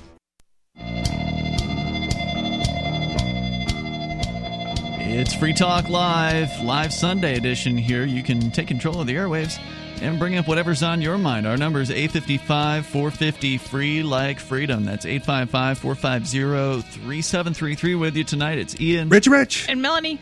We're talking about the corporate kind of mask crackdown that seems to be happening in a lot of places, whether it's directed by the state or are these actually the things that these companies would have come up with on their own? They're claiming they're following CDC guidelines for proper mask usage. Are they guidelines or are they mandates? There's a question in the Washington Times about these so called executive orders saying these aren't laws. And it's important to remember that under this governmental system that we're forced to live underneath, even these orders should be questioned. We can get into more of that. But first, your calls and your thoughts. Tom's in South Carolina listening in Charleston to WTMA. Go ahead, Tom. Hey, how you doing? Uh, I'm, my subject is a little bit about the mask. You know, I noticed uh, every time the newscasters say something about Trump or Pence or somebody, they always seem to point out that they're not wearing the mask. You know, and they're in contact with all these people. But that's not my main thing. My main thing is like today, for instance, Chuck Todd on Meet the Press uh, did a uh, ran a little uh, clip of William Barr speaking, and it was edited. And it was edited. They left parts out to make it seem like he was saying the opposite of what he was really saying. Hmm. What was he saying? Shortly after that, shortly after that, the Justice Department issued a statement rebuking NBC News for doing that and pointing it out. So what was he saying? What was the thing he was saying? But then they Uh, were trying to make I'm, him I'm sound. not sure. I'm not sure. I'm sure it has something to do with uh, So you didn't uh, see it? for the citizens to protest. Hold on. You no, didn't I see didn't. it? I just read. No, I read something about it Okay. Well, that the Department of Justice issued a statement saying that NBC should not be doing that. well, if you can't really tell us what it was into about, then it's not really worth talking about, is it? Well, it was a clip of Barr doing his job, Yeah. and they edited certain parts out. I understand. to That's what you're it saying. seem like. Yeah, I'm not saying that that's opposite. But, but the article you Okay. read did it? It didn't say well, what was supposed that. to He have been doesn't said. Let me ask you another question. Let All me right. ask you another question. Okay, you have to be blind and and stupid not to notice that the media, ninety five percent of them are anti-Trump, and they Mm-hmm. do everything they can do to bite Trump. Only the fake Is news channels. Is that not true? I would say that's true. Yeah, a lot of them hate Trump. Sure. Okay. And my thing is, what can we do as Americans after this election's over, regardless of who wins? We need to have some kind of law, some kind of something. I stay up at night trying to figure out what to do. But we need to do something where the American people get the truth every time. I mean, I don't mind if half You're of them are get. The market will get will give you what you them the market will give you what you pay for, and the way to do that is to pay for actual journalism and ignore and not watch, so that the ad gets paid for the mainstream. Well, mainstream people are going to watch NBC, CBS, and ABC, and PBS, and NPR, and MSNBC, and CNN. Maybe. They're going to watch them. Current And generation's somebody not should on. be watching them TV. like the. Uh, well, yeah, if if you're going to watch it, then they're going to get their ad revenue, and they're going to keep doing what they're doing because that's because then that's what the market's telling That's them to what do. I'm saying. Okay. What can we do to change it? Yes. What Just watching it. as a country to change it? All right. We, we don't want to be like Russia and North Korea Tom. and get all the. I mean, this Tom. is what's going to happen. Hold on. Even Before if- you let before you just- get into that, I'm you- almost done. All right. I'm almost done. even Let me finish. even- okay, say everything they say about Trump is bad, but it's it's false. Okay, and there's going to be something one day when he does something bad, and they're going to report it, and nobody's going to believe it. I see what you're you saying. follow me there? Tom, look, my Because so concern here used to what you said. uh, yeah, what you said earlier was that you wanted the government. Uh, you said the There ought to be a law. Somebody. You said there ought to be a law. Somebody's got to do something. Who Okay. else is, can do it but the government? Well, Let let me let me answer Court that for The you. do people. I'll, let me answer that for you, Tom. So the reason why All you don't please do. Okay. The reason why you don't want the Supreme Court or any other government agency determining what is and what is not news and what is and what is not true and what should and shouldn't be allowed. What about Facebook? Can Facebook do it? No. Well, I mean they can, but it's that's that's a voluntary choice. When the government's involved, it is involuntary. They will force it uh, on people. Even if you could get your ideal program, even if you could put your favorite guy in charge of this what is true kind of government uh, truth seer kind of program or whatever it would be called, the government oracle. He'll be wrong sometimes. Uh, well, but even if you can, you're not going not to. all the time. Hold on. You're not going to get total control over this program as long as it lasts, right? So there's going to be somebody else is going to get in charge. Somebody, uh, some Democrat, Joe Biden or something like that, or Hillary Clinton or whatever, is going to get it, going to get elected because you're not going to keep it the same Republican control the whole time. And then somebody you Yeah, but- hate is going to be put in charge of that particular program, and then it's going to be used as a weapon against you. Um, beyond the idea that no, it should never be, uh, you know, there should never be any sort of government arbiter of what is true. Period, just as a principled rule. It's a weapon now. It's a weapon now. It's Well, a weapon against then what you need to do is create an alternative or support the alternative. So there's there are online, Tom, and thank you for the call tonight. There are websites. It sounds it sounds like he's a, a right winger. I'm just going to you know go out on a limb here. Um, there are right wing news reporting websites. There's like uh, what is it? CNS News. I think we used uh, recently here. I, we're not right wing. We just you know we pick from all kinds of sources. Vox, Yep. you know, all all, all over Slate. Uh, but CNS News, I believe, stands for like conservative news source or something like that. But even that has a Uh, bias. That's what he's looking for. But he- right? well, no, he I think he wants the truth. So on Well, an good individual, luck. yeah, right. most people really just want a bias. Yeah. on the individual level, if you really want the truth, it's hidden in the news report. Mm-hmm. Right? They will state facts in the news report and then give commentary on it. Wait, but so, like at the end of the day, if you don't like how like the, we still have private news in this country. Like we don't have BBC and RT like some other places.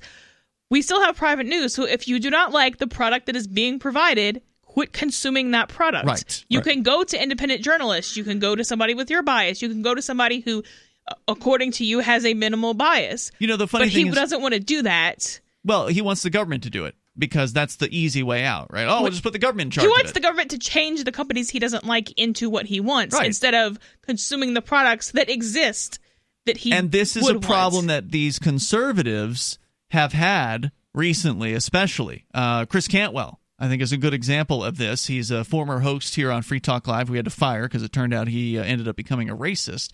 But he was also one of these people who was saying that that, that he wanted to see the government regulate social media so that people like him or other right wingers Because he was could, getting banned off every social right, media could platform. be on the Well, social. was he saying that the government should arrest people? For no, he was saying they should things? regulate. He was saying they yeah, should that's a little bit different than just arresting people who I, make. I wasn't you saying don't there like. was the, the, anything about arresting. I was saying regulation is what he was calling for, and that's what this guy was calling for. Take The guy- over the state. And thank you for the call, Tom. I appreciate hearing from you. Uh, but that again i- is a huge problem. The idea of putting the government in charge of social media means you're opening up the Pandora's box uh, into the world of now government gets to review websites, audit their code, find out what their you know search. Uh, algorithms are and why are you you know preferring the Hillary Clinton side over the Trump side and you know all the you know getting the government involved in web programming it's a terrible idea having to have the government approve uh, you know new social media aspects before they go live I mean that's what these people are talking about and I don't think they understand the uh, the damage that they're going to do to the freedom uh, to do what you're saying, Melanie. Start your own thing. Get out there and support the thing that somebody else started that you think is doing news the right way. Now, if you're looking for tr- truth, nobody's got that right. Like it's it's hard to know exactly where the truth Well, is. that's what I'm at saying. The facts are hidden in the message. Maybe, maybe they're not. Maybe it's all lies. Maybe the the news that you're reading is completely fabricated. I don't know. But that's why there's different sources out there that you can go to, and you can get the the news from source A, B, C, and D, and compare the reports, and Right. then decide what you think about it. You can do that now. You can give your business, which is your time in the case of reading the news and seeing the advertisers or whatever, to companies and organizations that do it the way you think it should be done. And if it's not being done the way you think it should be done, then maybe you ought to do something about that instead of complaining. Maybe you should start your own website or your own news media gathering organization or go buy a newspaper. I hear they're selling pretty cheap uh, right now. I mean, buy the actual company. That's a terrible idea, though, because you know it's it's a dying industry. Uh, but you could probably get them at pennies on the dollar, especially if they're you know bankrupt. At at some point, if, even if you get your own website, website, at some point up the chain, someone has the means to block you from the actual internet. So it's it's a difficult conundrum to say like, well, just start your own thing, because you really the only way to truly get it is to parallel the internet in its entirety with your bias. Well, now you're going a little further. Now you're saying there would be a total internet crackdown on news that would be contrary to the official viewpoint. That's what you're Yeah, the government. There's good evidence that that is not the case right now. Yeah, I haven't heard about that happening yet. But It's someone owns the domain registry, someone owns the hosting, someone owns the servers, someone owns some That's other why I company buy them owns all from that. stuff. Iceland. It's certainly not impossible what you're saying, Richie, but there are a lot of solutions out there for the internet as far as getting your, your word out. There's always the dark net if need be. But yeah, the best option is to compete rather than complain. More com- Looking for a great real estate investment? Consider New Hampshire, which is ground zero for the Liberty Movement. Your first call should be to Mark Warden from Porcupine Real Estate. He's more than just a real estate agent. He's your New Hampshire concierge. Where are the best places to live? Do you want farm, city, the burbs, or forest? Do you want a duplex or multifamily building so that renters pay your mortgage? There are homes in all price ranges in New Hampshire, and Mark can help with financing too. Invest in Liberty and property. Mark Warden can help. PorcupineRealestate.com.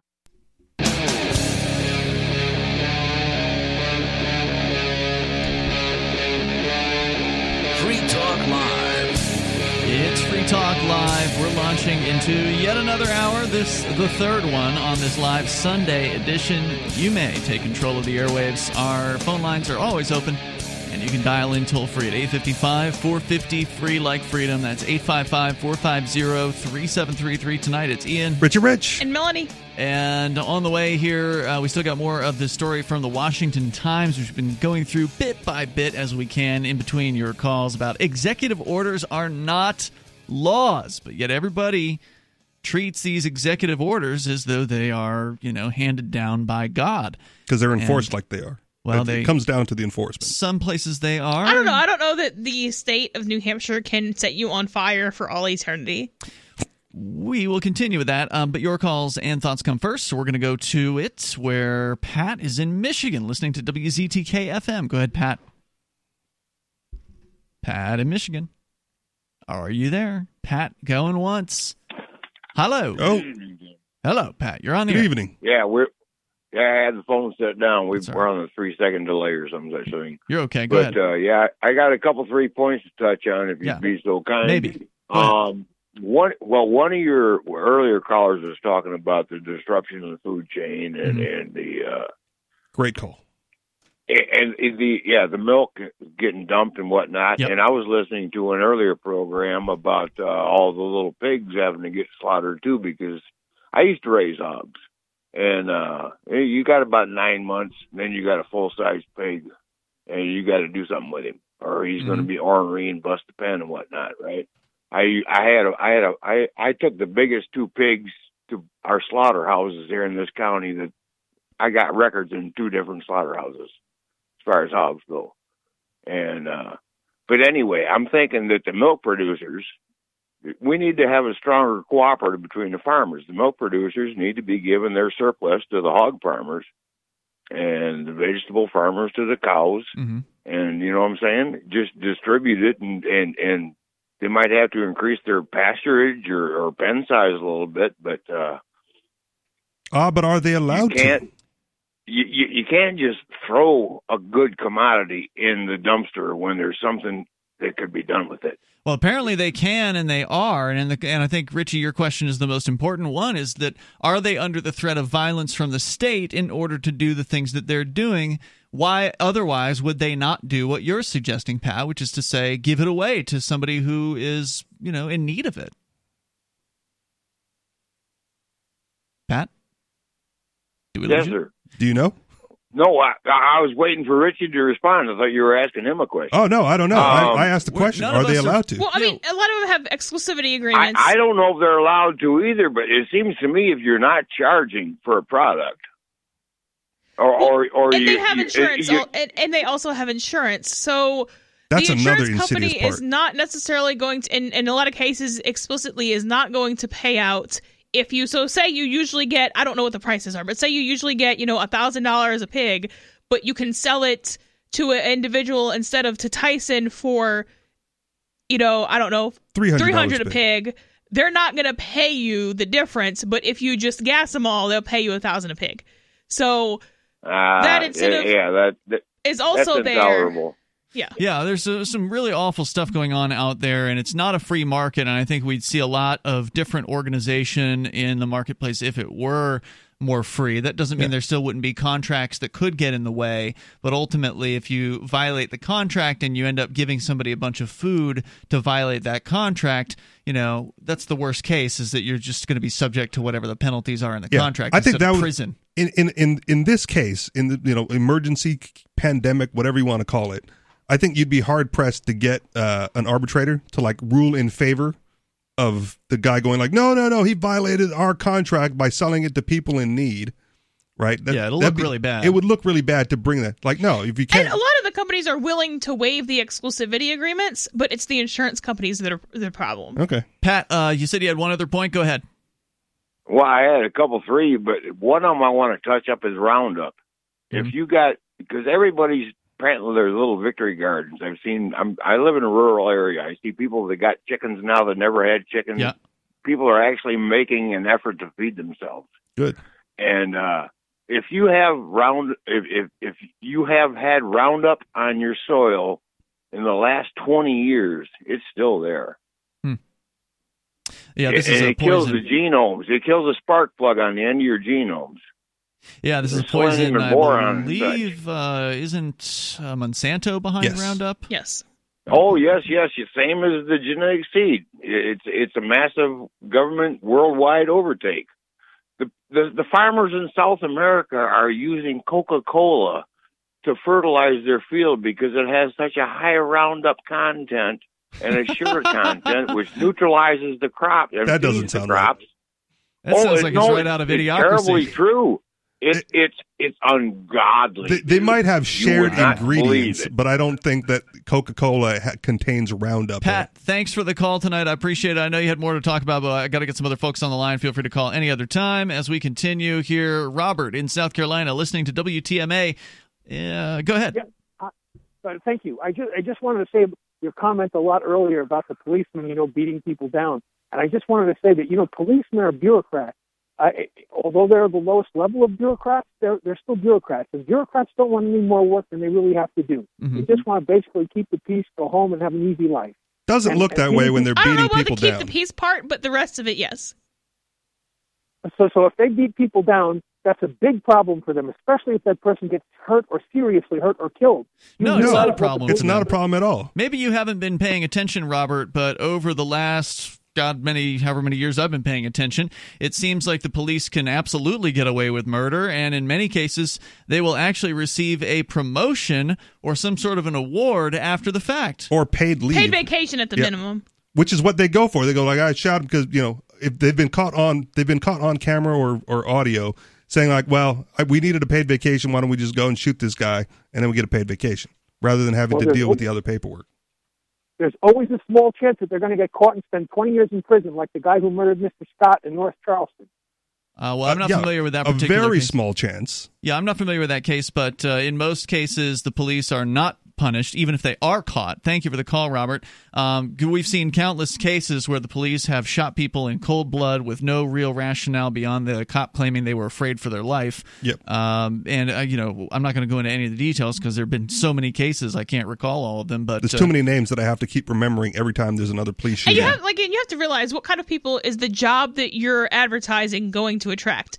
So violent, psychotic, violent people do exist, or people who Mm-hmm. just like to be violent, eh, you know, excessively. They do exist. So if you have a job where you are allowed to be violent without consequences, you're going You're to gonna those attract people. those people. Yep, absolutely. And then they're going to move up through the ranks because they started low, they move up, and then you've got corruption that rises through the ranks, and the, you know the high level guys are backing up the low level guys, and you know everybody's protected within the within the gang, within the thin blue line, which is you know this sort of gang symbol that they have for themselves. Until it's so egregious that they can't cover it up and can't get away with it, and then someone gets sacrificed. It's so rare that that happens so because usually it's egregious and they don't have to cover it up. It's just egregious and they're like, well, he did it by the book. It's totally fine. Remember that Right. last guy? Was it Duncan Lemp? I believe was his name. The dude. That's that got not even shot- the last guy. Well, That's like right. That a couple was a few guys weeks ago. Yeah. Uh, but uh, dude gets shot in his own bed or whatever. He was still asleep.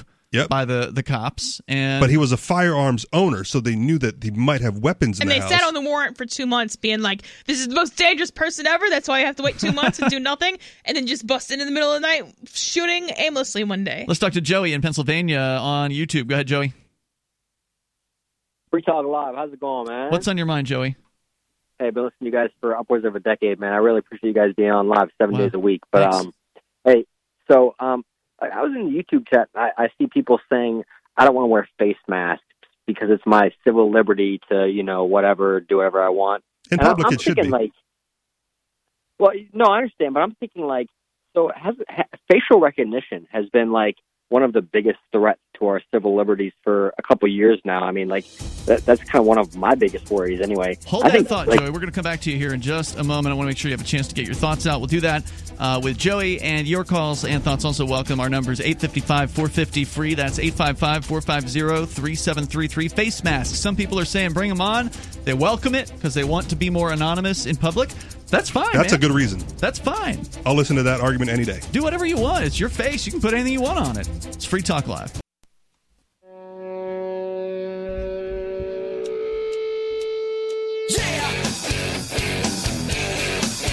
Talk Live. Dial in toll free and bring up what you want. Our number is 855 450 free, like freedom. 855 450 3733.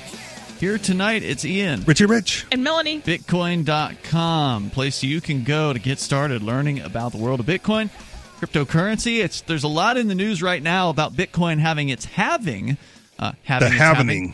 It's yes, they are going to go through a halvening, which happens tomorrow. Actually, by this time tomorrow night, it will have happened. It's about I think 6 p.m. Eastern time is when it's supposed to go down.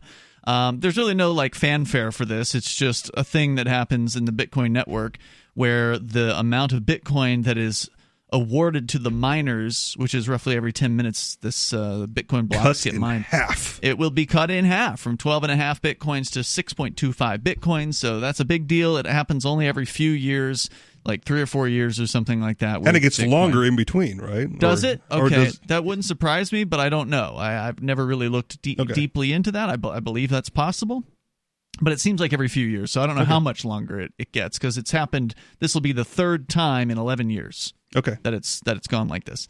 Uh, so that's kind of a big deal for a lot of folks. Some people say they think that the price of Bitcoin will go up after the halvening. I don't think that. Yeah, at least the last time it happened, I don't remember seeing that happen immediately. And it's it a known event, so Yeah. that that price increase should already it's be already built factored in. Yeah, yeah.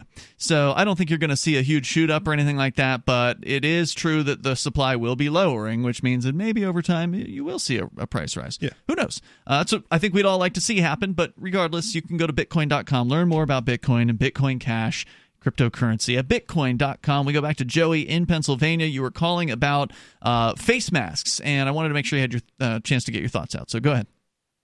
Yeah, no, okay. So, um, look, I work at a paper mill where um, people are working 12 hour shifts and it's 100 degrees in there and we're required to wear face masks. So, people there don't like to wear face masks. And I understand that because it's uncomfortable. But if we're talking about just going out in public for, you know, for food or for for whatever for you know 15 minutes, a half hour, why would you not want to do that? Like I said, well, the one of the biggest threats in my mind to your personal liberty i- is is facial recognition over the last couple of years. So why is it such a problem for people to just just throw a face mask on and conceal your identity? I don't for- think your for 20 average person is worried about that. Not that they shouldn't be, but I don't think that they are. And there, are, I mean, there are some conflicting. It's not just pure benefit, right? There's still some cost to that. So it, it lowers your oxygen intake. It's dirty because you're carrying it wherever you're carrying it in your pocket or whatever. You can't wear it while you're driving, or you're not supposed to anyway. I used to drive with a face mask on. And the, well, the one guy like passed out and crashed from that.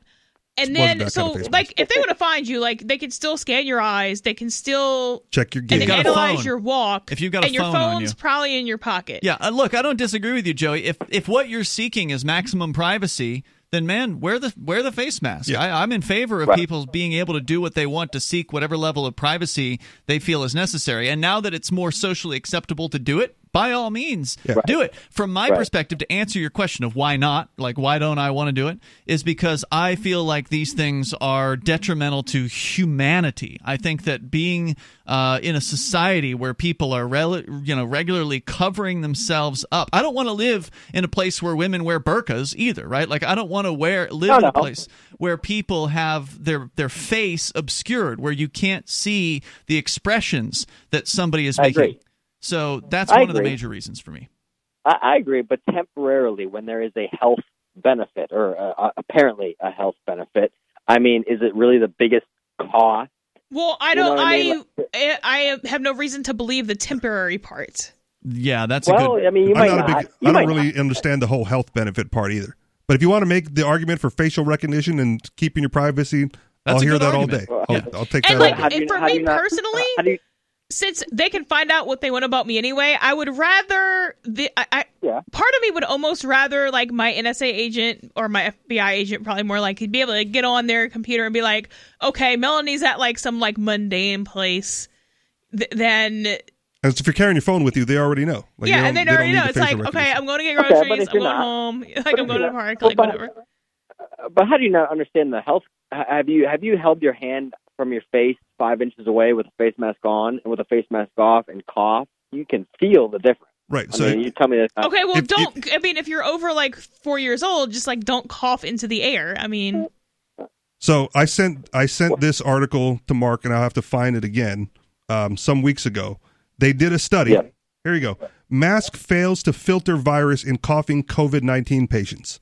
So the masks, Okay. the masks don't stop viruses. The, the the majority of masks that people are wearing don't stop viruses. Mark had a concern about viral load, right?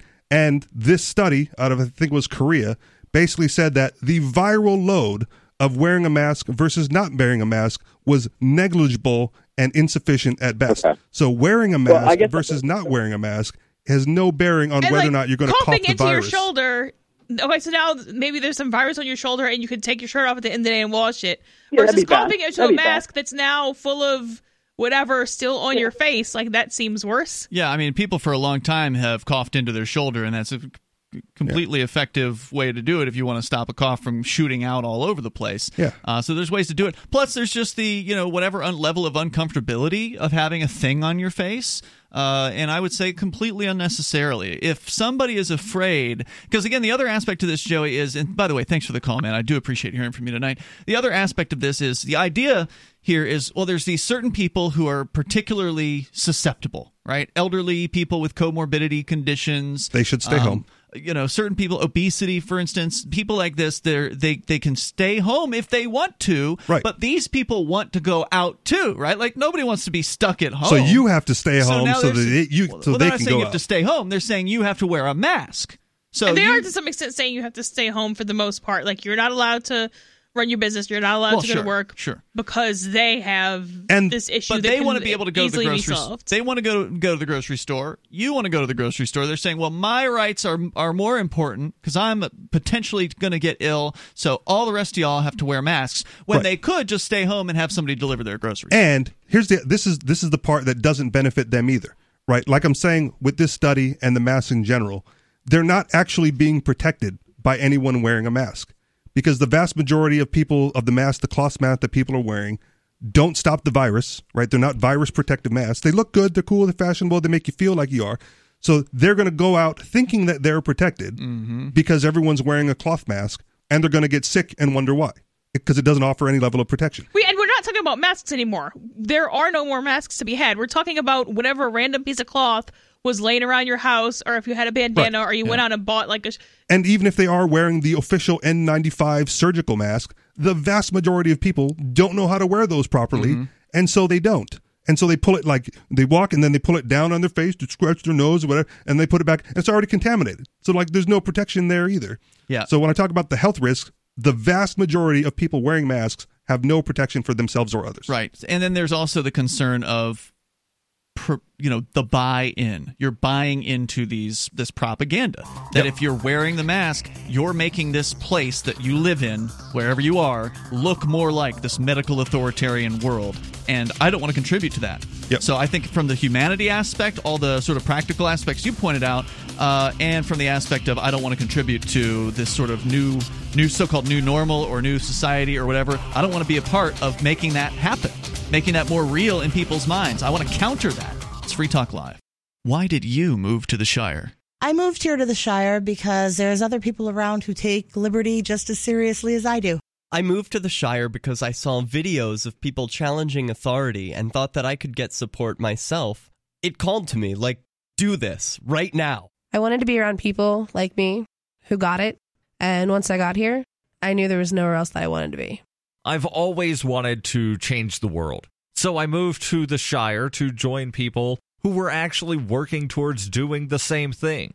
The people here are awesome, loving, and positive. It was for the adventure and for the feeling of something important is happening here. And I just wanted to come to sort of be part of that. Visit ShireSociety.com to read and sign the Shire Society Declaration and learn the reasons why, if you love liberty, you should immigrate to the Shire.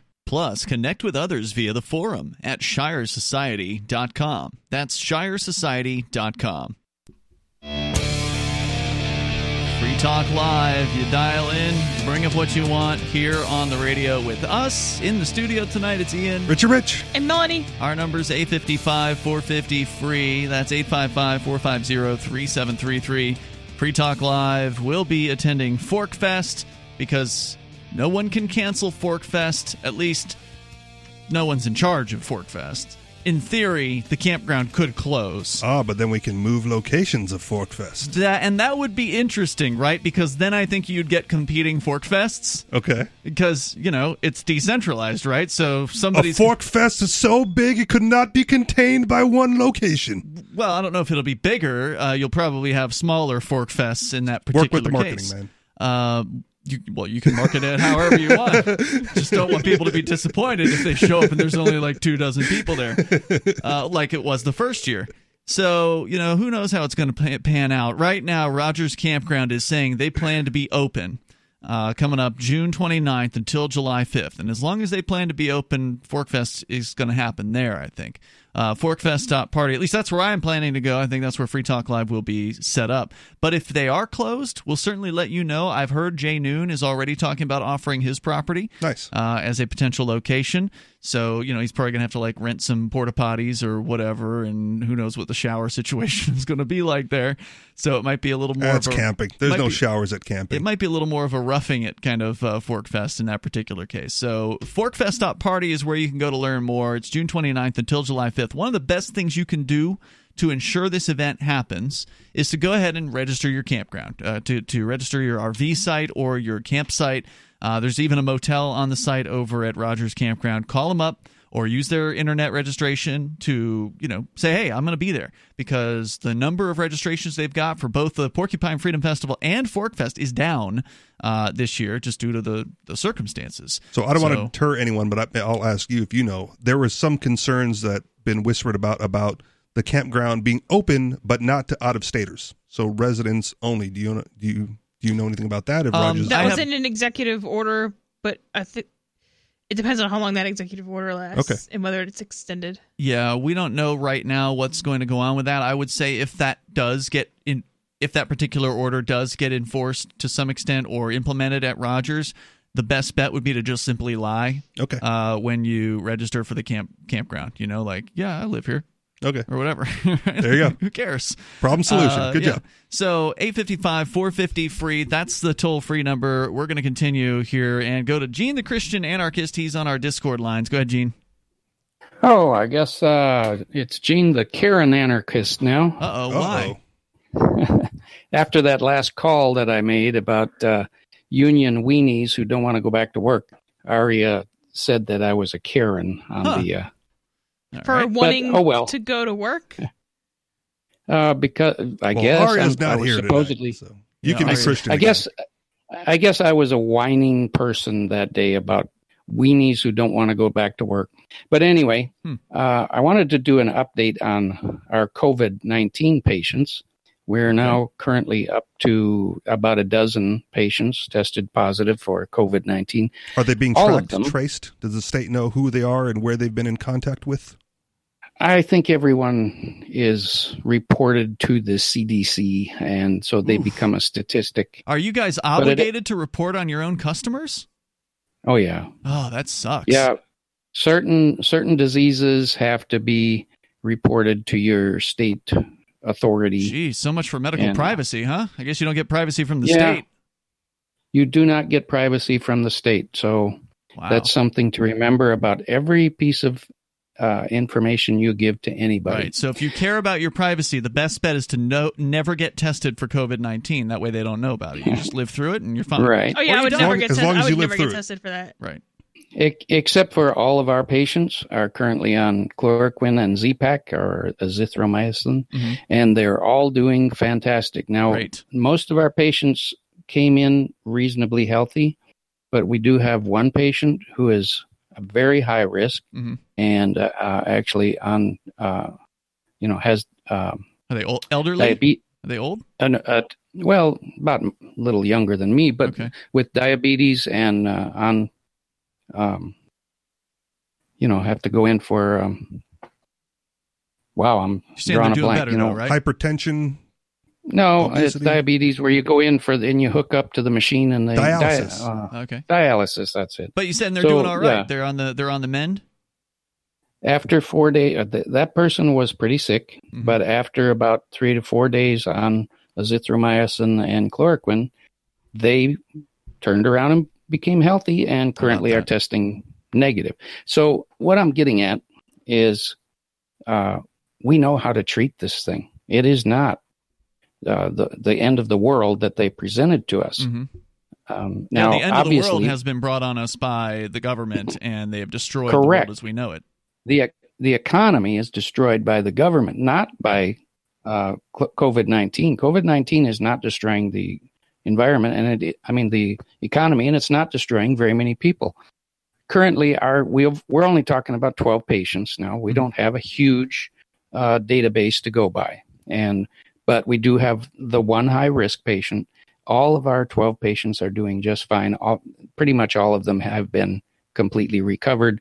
Uh, we may be, get a couple more down the road here, but I think that we can safely say we can get back to normal now. This is, it's no longer time for doing these crazy, you know, uh, Well, crazy procedures. It was supposed to be flatten the curve, Yeah. right? Like that was the initial prognosis or whatever.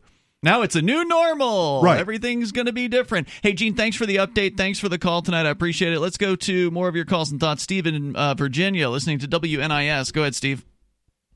Hey, I just wanted to follow up on the whole mask thing. You know, I don't wear a mask because I have a full beard, so mask isn't going to do anything good for me.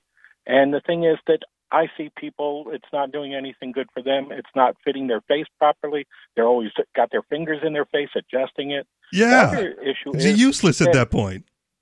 Right.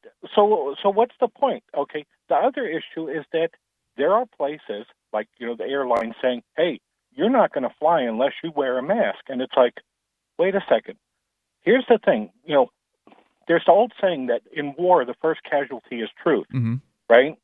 And in a pandemic, I say the first casualty is sanity Yeah. because it's completely illogical to tell people that if you're not going to wear a mask, you can't be around a bunch of other people who are wearing a mask.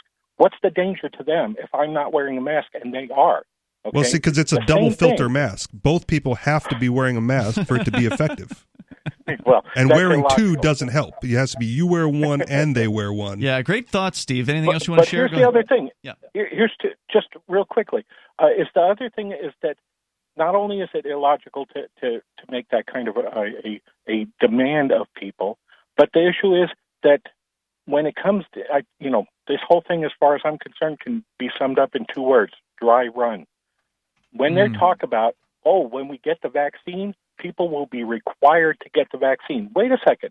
If I don't want the vaccine, okay, what harm is it going to do to all those other people out there Herd are gonna immunity. line up and get the vaccine? Herd They're immunity. line up and get the vaccine. Everyone's got to get it or it doesn't won't, work. It won't do any harm. You're right. You're absolutely right. Right. But the thing is that it, it's not going to affect them. They've got the vaccine. So the only other people that I could infect would be other people who also refuse to get the vaccine. So what's the problem there? That I mean, There's no problem. thing The problem so from the state's viewpoint Right. is you're not an obedient serf, and they want you ah. to be Compliance. obedient. They want you, You know to what? do what you're told. Okay. Last thing. Do you know what COVID stands for? No, what? Cowardly obedient victims of an insane deception. Love Nice. it. Thanks for the call, Steve. I appreciate it, Have a- man. Good one. 855 450 free, like freedom. Let's talk to John in Michigan, listening uh, in Grand Rapids to WTKG. John? Hello? Hey, you're on the air. Hello. Yes, we Can have you hear me? We have you. Go ahead. Okay. Great program. I enjoy you guys batting it back and forth to each other. I live in the great state of Michigan where the governor decided to do a mandate. I am an essential employee. I work at a company that is basically a grocery store. Mm-hmm. I have to wear a mask. Okay? I work on private property, and if I want a job, I have to wear a mask. Uh-oh. According to the governor's mandate, everybody that comes into my store is supposed to wear a mask. Hold that But thought, John. is- I want you to finish what you got to say, but I want to make sure you have time for it, so stand by. We'll continue with John. It's Free Talk Live. Free Talk Live. Moments remain here. If you're already on the lines, we'll do our best to get you here. You can dial us up at 855 450 free. And with you in the studio, it's Ian. Richie Rich. And Melanie. Don't forget Richie's show. He's got his own thing that he does. It's a podcast. Yep. Anarchistexperience.com. The Anarchist Experience. What'd you guys cover last night or yesterday? Uh, my buddy is upset that some of the restaurants uh, in Hawaii are aren't opening, so he's trying to find a workaround to get one of them to violate the lockdown order. Excellent. Um, we'll see. We'll see I if hope he's he successful. can. It's me hard as hell, man. Yep. These business owners are so scared. Absolutely. Well, that's the thing. So I think he, you know, his offer was like, "What if we just fund them? Like, well, Mhm. we'll cover the legal fees or whatever, but you just open to the public, and then you know, Does we'll- he want to cover five hundred dollars a day in fines? Because that's know. what it might It come might- down to. I don't know. He might. Uh, that's usually the the big threat beyond jail is Yeah. we'll hit you with a daily fine. So uh, going back to John in Michigan, you were saying John that you work at a grocery store. They make you wear masks. They are also telling customers to wear masks, and that's where we had to uh, to go to break there. So go ahead with your. So now it's perfectly safe in the grocery store. Go ahead with your story. At my gro- at my grocery store, they do not require you to wear masks. The governor is the one that says to require you to wear to wear masks. Okay. Basically, what gets confusing is once you step on my property, my grocery store, it's private property. Mm-hmm. They can tell you whatever they want you to do, and then they can offer you like, "Hey, would you like to come in? Would you like to buy a mask for a dollar, or would you like to go someplace else?" Your other caller prior to me was didn't want to wear a mask on an airline. Yep. Hey, if the airline wants you to wear a mask, that's their their requirement. So I mean, you know that well ahead of time. Okay, I believe this whole virus thing has probably way too much because basically there was a story that there's a meat processing plant in BFE, Indiana. Uh, 2,200 employees and 892 of them had the virus. So this has been going on for a long time. I'm sick of sitting in my house under house arrest for no reason. I would like my state to be opened up. What I would like you guys to do is basically you have all the time in the world. I would like you to go state by state. Michigan basically has. Why do we have all the time in the world? and why does any other state care what I have to say? Well, I want to hear what he wants us to do. Go ahead, John. What do we want to do? you relax on this a minute? Okay, I mean, basically, Michigan, the woman ain't doing her job because there's 40,000 people that tested that have it. There's 4,000 people that died. Go to Illinois, they have 80,000 people, and they only have like 3,000 people that died. So It's also not her job to state protect anybody. state? Yeah, I was going to say, what do you think her job is?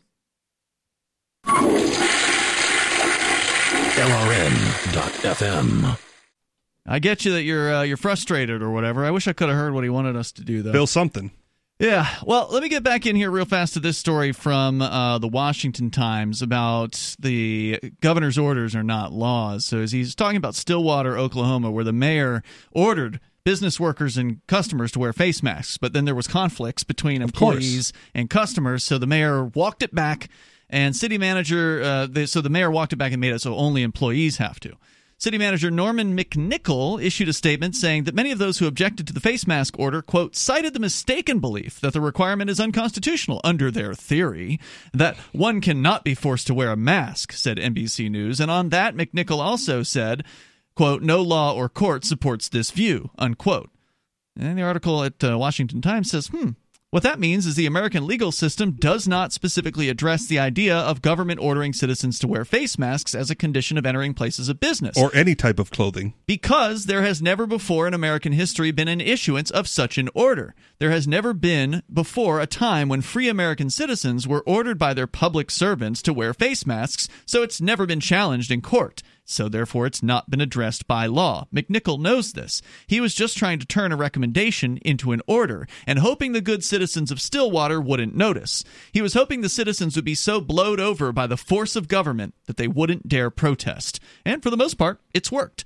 Uh, read his next words as reported by Fox News. Quote, It is further distressing that these people, while exercising their believed rights, put others at risk. As mentioned, there is clear medical evidence the face coverings prevent COVID 19 spread. They are recommended by both the CDC and the Oklahoma State Department of Health. The wearing of face coverings is a little inconvenience to protect both the wearer and anyone with whom they've contact. Fake news. And any un- and an unprotected person who contracts the virus can infect their own loved ones and others. Unquote. No, I can't because none of my loved ones have the specific immunocompromised statuses that would cause them to be harmed by the virus. Duck, dodge, shame, blame. As McNickle himself said, face coverings are recommendations, not laws. Recommendations. The city of Stillwater tried to morph those recommendations into mandates by issuing an order. But executive orders are not laws, and they only hold up to court challenge if they're in line with the powers vested to the government under the Constitution. And once again, the Constitution does not wither and die during government declared national emergencies, particularly as the days and weeks go by and it becomes more and more difficult to justify the ongoing existence of the emergency. I'd like to recommend all That the governors was- take a long walk off a short pier. Yeah. By the way, isn't COVID 19's curve flattening? State and local governments ought to look to Attorney General William Barr for guidance. I don't know about that. Uh, he wrote in April, quote, the Constitution is not suspended in times of crisis. He warned government officials on Fox News to stop the draconian practices, which is ironic from the Attorney General, who, of course, is in support of all kinds of draconian practices. Yes. So I wouldn't turn to this guy for anything, but, you know, uh, as far as uh, things go, politics does make for strange bedfellows. Quote, if a state or local ordinance crosses the line from an appropriate exercise of authority, which I don't believe in, uh, uh, he says, to stop the spread of COVID 19 into an overbearing infringement of constitutional and statutory protections, the Department of Justice may have an obligation to address the overreach in federal court. Although it doesn't look like they've been doing that. So. Ah, That's that's the old fight the states in federal court and fight the feds in the state court type of insider activism. And it doesn't bother me to see state people fighting one another. Like, okay, fine. If they're busy fighting each other, then that's less time than they can spend going after like innocent people. So that doesn't bug me. He's uh, the article says again, executive orders are not laws. These people, like McNickle and his ilk, may try to pass them off as must dos. They may try and slide them by as legal and lawful, and one and the same as pieces of legislation that have traveled the proper legislative routes, the proper accountable to the people paths. But courts have ruled otherwise. And he gives examples. Uh, Bill Clinton wrote an executive order banning government contracts with companies that kept strikebreakers on the payroll. Uh, slapped away at the appeals court level. Another of his orders requiring federal officials to provide services in languages other than English was killed by the Supreme Court. The Supreme Court overturned several of former President Franklin D. Roosevelt's orders, and so on and so forth. Um, so, but the problem there is you still have to have the money to fight these things in court. Yeah. Or you have to have a real friendly attorney who's willing to take on a case pro bono. And you have to be willing to take that risk of getting arrested in order to give you the standing to Yep. challenge it in court. And unfortunately, most people are not willing to take that risk. So they just go along to get along. I hope your co-host can find somebody in Hawaii who's willing to do it. Me too. Um, I'm I always interested can, when they do that. I hope we can find someone here in New Hampshire who's willing to do it. Uh, there was a lady who apparently owns some sort of a salon that I'd heard about, Okay. but she hasn't made any news as of yet. So I don't know if he's she's actually reopened. Well, she's allowed to be reopened real soon anyway, so it might not be well, but that's the thing. When you say reopen, what that means is under the government's guide guidelines, which are being issued as executive orders. And this whole article is, is pointing out that these are just guidelines. Yeah. So when is a business owner going to say, you know what? When, when is a business owner instead of saying, oh well, I'm going to reopen, but everybody's going to have to wear a mask, and we're only going to let one customer in at a time, and you're going to have to call for an appointment, you're going to have to wait in your car, and you're going to have to do all these things. So they're trying to like show how obedient they are to all these mandates or whatever. Well, the real answer to your question is when it's profitable to do so versus when it's profitable just to follow the guidelines. Yeah, that's a problem. Yep, that's a huge problem because uh, you know you're going to make more profit if you do you, what you want, maybe, and what the Wait, no, customers that's want. well, you're right. More profit if you do what the customers want. Yeah. Which well, if it's depends one out on of ten people, if it's one out of ten people who want to go back to normal, I would want all of those people to come to my business. Yeah. You know, uh, that's to me that that makes a big difference. Um, but unfortunately, we're not seeing that happen because, well, business owners aren't in business to take a risk like that. They took different kinds of risks. They Yeah. risked a lot of money, they risked a lot of their time to try to do these things, but they're not usually willing to risk going up against the state. Uh, she says here again if the government holds the authority to declare national emergencies and then government holds the authority to order citizens at will using these emergencies as justification think that think where that leaves the constitution in a dust pile of tyranny in times of national crisis it's incumbent upon the citizens to ensure their civil rights are upheld because simply put government is not going to do it. Remember executive orders are not laws. So while i don't agree with the system i don't consent to it. Unfortunately, most people do believe in it. And even under that system, everyone should be saying, looking at these government orders, these governor's orders, and saying these are just recommendations. These are not mandates. If you want to open your business tomorrow, I would, if I were you, I'd put a sign up on the door that says enter at your own risk. That's all you need. That's it. And then you can run things however you want. And that should go without saying anyway. Indeed. Hey, out of time today. Back tomorrow. Join us online in the meantime. freetalklive.com.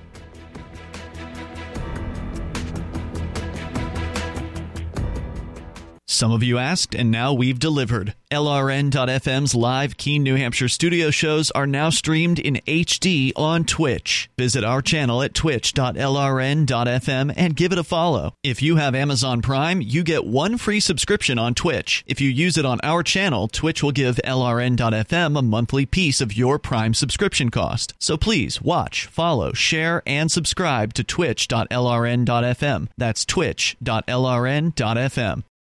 This is a pandemic survival alert and the most time sensitive messages you will hear this year. You still have time to plant a one acre crisis garden and secure a supply of your own nutrient dense food. But time is running out and it's one deadline you don't want to miss. Who should plant a crisis garden? Individuals, families, churches, communities, anyone or any group that sees hard times ahead. Let's face it, even the mainline media is talking about food supply disruptions and the growing number of grocery store workers who are becoming sick. But there's more. Meat packing plants are closing, mile long lines at food pantries, and more farmers now in financial trouble. The truth is, growing nutrient dense vegetables this summer may be the single most important thing you do. Go to survivalseedbank.com and watch the new video to understand what we're really up against. Get free bonus seeds, special quarantine reports too. Don't wait, every minute counts. Go to survivalseedbank.com. That's survivalseedbank.com.